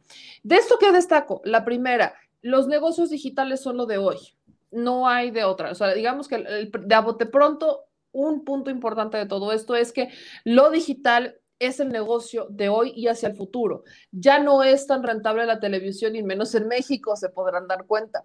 Ya no es rentable el radio y la televisión en este país y ya se podrán dar cuenta cómo se convertían rentables en su inmensa mayoría por el dinero que recibían del gobierno federal. Dinero que aunque no se ha desaparecido, se ha erradicado poco a poco, se busca disminuir, se ha disminuido en una inmensa mayoría, pero aún así ya no les alcanza, ¿no? Y ese es un gran diagnóstico. No les alcanza y se vieron recortes, recortes de personal que ya no era rentable, porque hoy están obligados a tomar decisiones empresariales, mientras antes estaban, pues bueno, un poquito más holgados y podrían permitirse tener a uno que otro personaje que pudiera sacrificarles audiencia, pero al final no había tema porque arriba papá paga. Entonces, papá deja de pagar, se vuelven, se van independizando y siempre hago este ejemplo de son como los adolescentes que se están independizando y por primera vez están sufriendo los estragos de tener que rascarse con sus propias uñas. Y en este caso, mis amigos, pues la alianza significa mucho para el mercado, significa impuestos que van a llegar a las arcas del gobierno federal. La única duda que tenemos los creadores de contenido digitales es si la intervención de Google y de Terrain Group van a significar privilegios para Televisa, para que esté mejor posicionado, para que tenga ciertos privilegios, acuerdos con Google, que al final maneja los algoritmos y que posicione sus contenidos al inicio. Y ahí es el tema. Cuando hablamos de algoritmos, hablamos de la forma de llegarle a las audiencias. Ya no es la televisión. Hablemos de que van a desaparecer los contenidos. Hoy ya va a haber una nueva empresa que se va a encargar de contenidos donde ya van a estar las dos cabezas, que es Univision y Televisa. Y esos contenidos ya los van a empezar a meter en, la, en el mundo digital. Ahí por ahí tenían Blim Blim, yo creo que ya, este, pues hasta hacíamos exactamente, ¿no? Netflix y Blim, creo que todos nos acordamos de esos memes, pero buscan detonarla a la fábrica de sueños y convertirla en la fábrica de sueños digitales. Quiero recordarles, mis amigos, que eh, hay muchos, muchos youtubers de espectáculos que fueron rezagados de Televisa y de TV Azteca el Escorpión Dorado, el Whatever Tomorrow, toda esa generación de youtubers de contenido que hoy no son muy bien vistos por la sociedad, porque, bueno, vaya, ustedes saben, el punto es que eran y trabajaban en Televisa, eran productores, eran camarógrafos, eran, eh, estaban, unos de ellos querían ser actores, estaban en La Rosa de Guadalupe, y ahora, como no, no les dieron chance de ese lado, se independizaron y se convirtieron en youtubers, generaron su propio contenido y ahora Televisa les llama. Ahora Televisa los invita a sus programas, ahora Televisa les da esta difusión y los potencializa. La fábrica de sueños aún funciona. No pensemos que no, la fábrica de sueños aún funciona. Por eso a mí me preocupan los contenidos. A mí sí me siguen preocupando los contenidos, pero de a bote pronto hay otra cosa también bien importante, la audiencia. México, la audiencia mexicana ya no es tan afán, ya no es tan afín a ver ese tipo de contenidos, pero la audiencia de otros países podría serlo. En Estados Unidos todavía hay gente que es muy afín a ver ese tipo de contenidos. La audiencia en Centro y Suramérica también es muy afín a ver estos contenidos. México, la audiencia mexicana es la que más está volteando hacia otros lados, pero todavía hay audiencia hacia afuera que buscan los contenidos de la fábrica de, sueños, la fábrica, la que fuera la fábrica de sueños, ahora fábrica de contenidos. Entonces, aquí hay, hay mucho que hay que analizar al respecto, son muchos números, un tema económico que sí está muy padre y todo, pero la parte que tiene que ver con la libertad y con la, al final, pues es la libertad de expresión. Bienvenidos sean todos, pero ¿qué rol vamos a jugar? Y ¿Van a seguir distribuyendo nuestros contenidos igual? Esa es la pregunta que nos hacemos todos. ¿Con qué cerramos, mi querido Manuel Pedrero?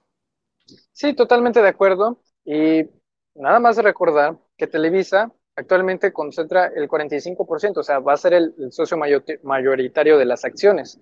El que sí preocupa, o en bien en su defecto llama poderosamente la atención, pues son las acciones de Google, como ya bien lo mencionas. Ahora, no es coincidencia que el presidente López Obrador sea quien dé este anuncio. O sea, ¿por qué sería de interés público, de interés nacional, el presidente López Obrador, en un espacio tan poderoso como la mañanera y con grandes alcances, se diera esta noticia de Univisión de Televisa? Pues porque Televisa es quien maneja en gran sector la parte de la difusión de comunicación del presidente López Obrador. O sea, y eso es algo que tú no me dejarás mentir, quienes tienen los privilegios son Televisa, ¿Quién, ¿Quiénes están en primera fila siempre y nunca preguntan? Televisa, ellos son los que manejan la, la imagen Saludos en a cuestión. La de Televisa. sí, que, ah, por cierto, tiene un cariño muy especial por las sillas, me han dicho. sí, nada más, sobre todo la primera que está junto al equipo de comunicación. sí, sí. Ya creo que le etiquetó y todo, le puso ahí su sticker. bueno, eso nos habla del control que todavía tiene, o más o menos de la relación que todavía existe entre el Poder Ejecutivo y Televisa. Ahora, importante, aún sin esta alianza de Univision y de Google, pues Televisa antes ya había censurado las transmisiones de la mañanera que otros youtubers publicaban. Por poner un ejemplo, si Meme Yamel ponía la transmisión de la mañanera, pues en un momento corría el peligro de que Televisa lo censurara ese video. Era Univision. Y Univisión, sí. El pero- Azteca nunca hizo lo de la mañanera, era Univisión. Univisión te censuraba lo de la mañanera. Azteca lo que hacía, porque aquí veo si soy productor, los eventos especiales, si tenías el mismo tiro que Azteca, ¡uy! ¿Para qué quieres, no? Santa Virgen de Dios, como son los dueños de ese tiro, no, hombre, si nos las armaban de todos. Pero el que llegó a reclamar el contenido de las mañaneras como propio era Univisión. A mí me tocó dos veces en Facebook y ya, no sé si se, han dado cuenta que abajito en la transmisión de la mañanera dice, este contenido es para distribución, bla, bla, bla, bla. bla". Eso, ajá, ese disclaimer para que pudiera ser utilizado por todos es algo que se tuvo que poner porque llegaban y llegaban las quejas a la mañanera de, oiga, señor presidente, pues que no es público, ¿por qué me están diciendo los de Univisión? Y era Univisión, que, que es de ellos, óigame, pues que ahora sí que de a cómo nos toca, pero bueno, quería hacer esa aclaración. Continúa, mi querido Manuel Pedrero. No, está perfecto. Ahora, si eso hacía Univisión, ¿con quién se acaba de aliar Univisión? Con Televisa. Entonces, no solamente está en peligro, no solamente se posiciona ese doble privilegio que ya tenía Televisa, sino que ahora también va a compartir Univisión, sino que ahora, pues, cuánta flexibilidad va a tener con los creadores de contenido, con los creadores de los canales para transmitir e informar con el material que se quiera utilizar, ya sea del presidente López Obrador o de Televisa, porque tú lo sabrás muy bien. Si nosotros ponemos algo de Televisa aquí, te censuran, te ponen un strike, te bajan el video, o Univisión, como tú lo quieras ver. Ah, pero no vaya a ser que ellos tomen un extracto de, de al chile, no vaya a ser que pongan un extracto de sin censura en televisión, porque ahí sí nadie les puede reclamar. Entonces ahí vamos a estar en contra, en la adversidad nuevamente. Pero digo, históricamente los youtubers pues siempre han estado ante la adversidad, o sea, siempre han lidiado con eso. Esta es una nueva etapa y pues sí, vamos a tener que lidiar nuevamente con esto. No es la primera vez que enfrentamos pues la censura o la inflexibilidad y tampoco va a ser la última. Así que yo me quedo con eso, de que sobre todo no nos dejemos y que si entre ellos más se alían, yo digo que hay que abrir más frentes de comunicación, pues entre nosotros, entre los youtubers.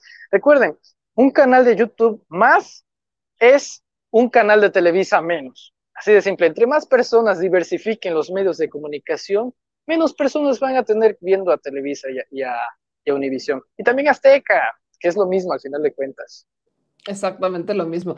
Acuérdense también que por eso estamos en Spotify, estamos en Apple Podcast, en SoundCloud y iVoox, porque pues aquí hay que buscarle para dar y regalar. Estamos en Facebook en vivo, estamos en YouTube, en dos canales de YouTube y estamos en podcast, en donde nos pueden encontrar terminando la transmisión. Y como estamos abonando en la construcción de mejores y más canales, mi querido Manuel Pedrero, ¿en dónde encuentran el tuyo?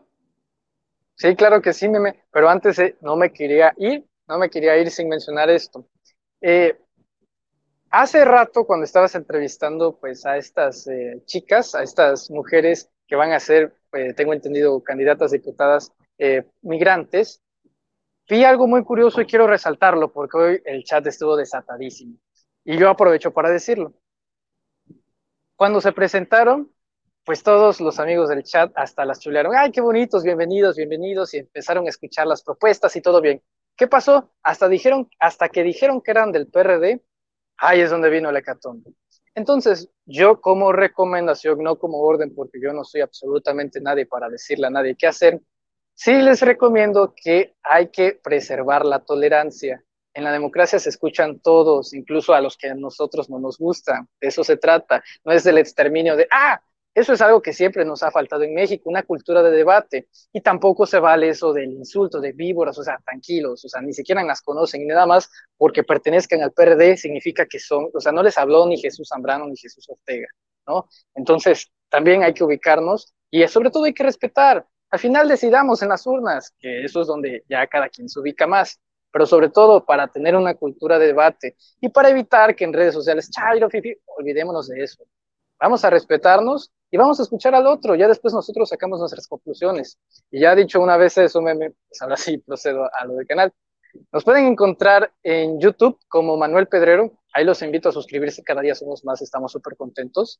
Acabamos de subir justamente el día de hoy un video importante, pues replicando al muy confundido Ricardito Anaya sobre el último video que hizo sobre los montajes. O sea, ahí les explicamos qué onda. Los invito a seguirme en Twitter como arroba yo soy pedrero. También los invito a que le den like a la página de Facebook. Y finalmente, en Instagram, por si quieren ver fotos de mala calidad, eh, como arroba eh, Manuel es Pedrero. Meme, muchísimas gracias, te agradezco mucho el espacio. Miguel Manuel, sabes que este espacio es tuyo como todos los miércoles y espero verte el viernes. Por ahí me contó un pajarito, por ahí me contó un pajarito. Estaremos pronto dando las noticias y saben que lo haremos aquí. Te mando un abrazo, mi querido Manuel Pedrero, y me encanta tu canal. Yo estoy suscrita, así que suscríbanse a todas tus redes sociales, de preferencia a la página de Facebook. Ya me imagino lo que te está pasando en la página personal. Ya con Ahí esa sí. cara me dijiste todo. Te Yo he estado ahí. I know that feel, bro. Mi querido Manuel Pedrero, nos vemos el próximo miércoles. Esto fue México ambidiestro. Fuerte abrazo.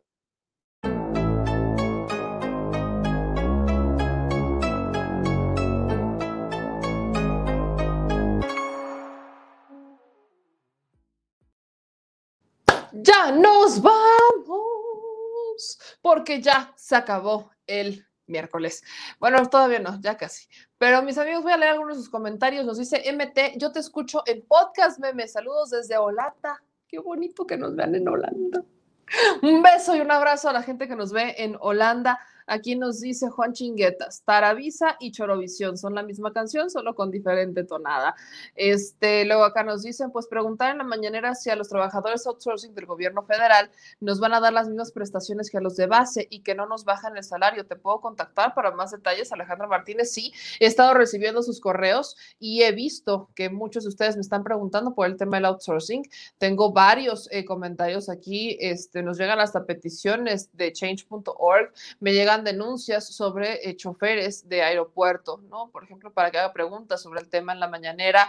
También me mandan información sobre denuncias que tienen de Aguililla, Michoacán, denuncias contra la SEP. Eh, nos mandan, ya aquí tengo la de Ramón Carmona, que estuvo insistente pidiéndome que leyéramos esta, ya aquí la tengo justamente. Tenemos una invitación de Patitas Invisibles para este, su canal de YouTube. Le están dedicando la ayuda a todos los perritos en situación de calle, que si podemos verificar los mensajes para invitarlos a su programa de aniversario el sábado 17 de abril a las 9 de la noche. Entonces, pues yo ahorita les voy a contestar a los chicos de Patitas Invisibles. Ahí también nos llegan hasta propuestas a todos los que nos están mandando información en mi correo para que sea, para que vean que sí los estoy leyendo, para que vean que sí abro el correo electrónico. Acá nos dicen, eh, busco novia y con eso, pues, Axel, pues, ir mijo.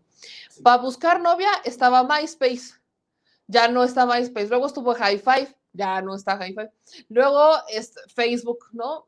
No era para eso, pero ahora ya tiene una aplicación para buscar novia. Facebook también, si quieres. Está Bumble, creo que se llama el de la abejita. Si te gustan otras cosas, pues está Grinder. Este, tienes, pues es que sí, el señor productor nada más pues es que aquí hay para dar y regalar. ¿Qué tal que les gusta el mismo color y el mismo sabor? Pues ahí está Grinder. Está también este Tinder, donde vas a encontrar exactamente lo mismo que en Grinder, pero también otra variedad.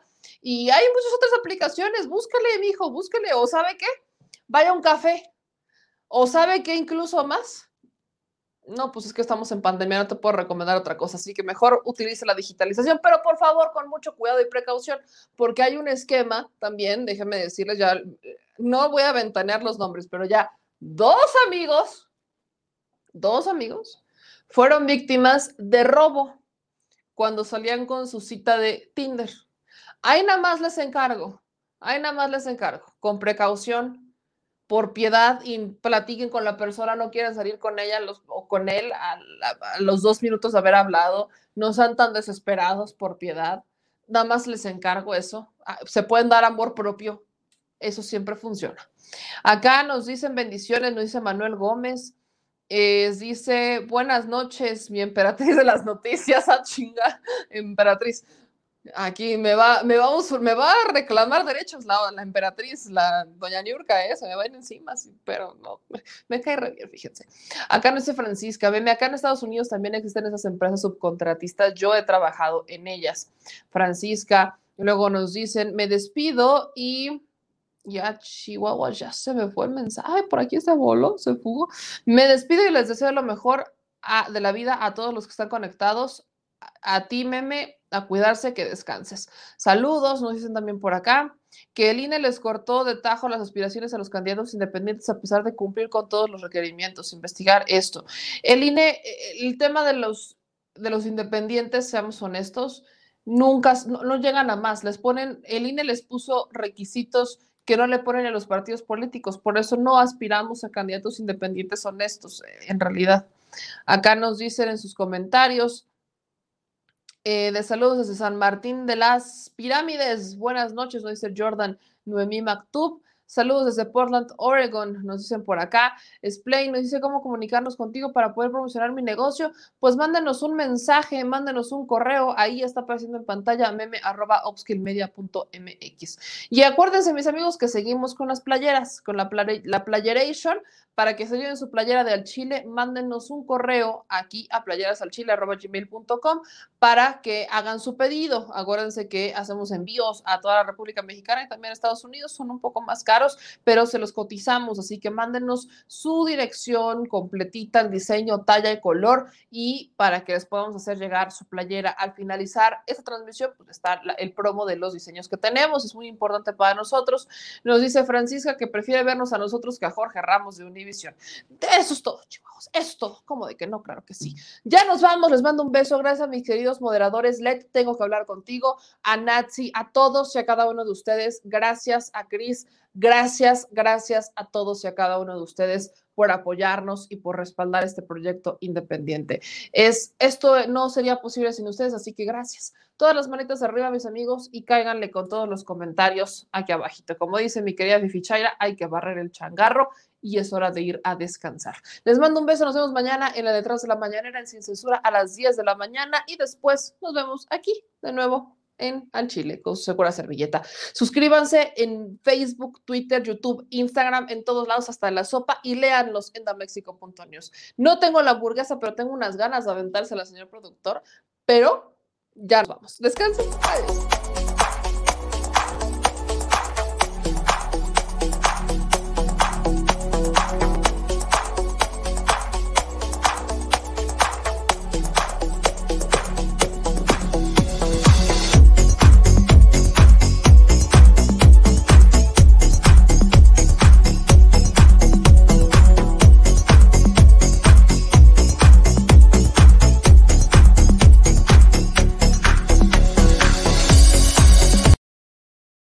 A Chile, la indiferencia es el peor enemigo de todos y más de los animales.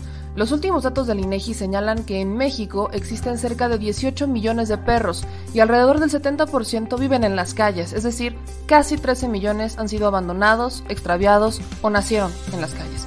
Esto posiciona a México como el primer país de América Latina con mayor índice de perros abandonados y también con mayor indiferencia al tema. El abandono es un fenómeno que afecta a perros y gatos de todo tipo, no entiende de edades o de razas. El 20% de perros y el 11% de gatos abandonados son de pura raza, mientras que el resto son mestizos. Por otro lado, la mayoría de perros y gatos llegan al refugio en la edad adulta, aunque también son recogidos cachorros y animales de edad avanzada. El maltrato animal también está presente y nuestro país aún está en pañales, pese a que se está comenzando a legislar para crear sanciones más severas a quienes cometan ese tipo de delitos. Por eso es importante la participación ciudadana y pedimos tu ayuda. Es hora de dejar de callar y ayudar a darles voz a quienes siempre están ahí para darnos una patita. Educar, esterilizar, identificar, reflexionar y adoptar es básico para revertir la tendencia pero si tú no tienes la posibilidad de adoptar o rescatar, ayuda a diferentes organizaciones que ya lo hacen. Angelitos peludos.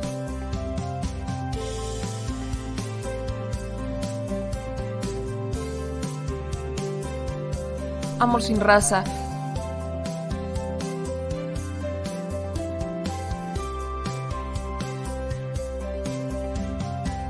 Frida Puebla.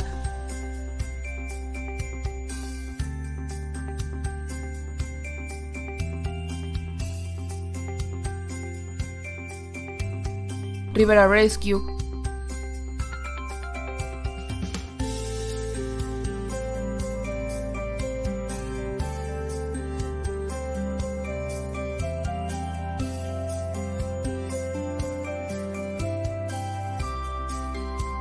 Voz Animal MX,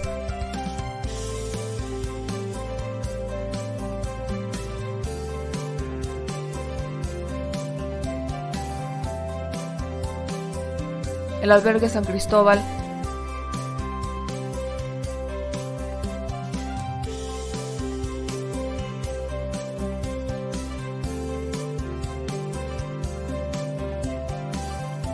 Fundación Toby,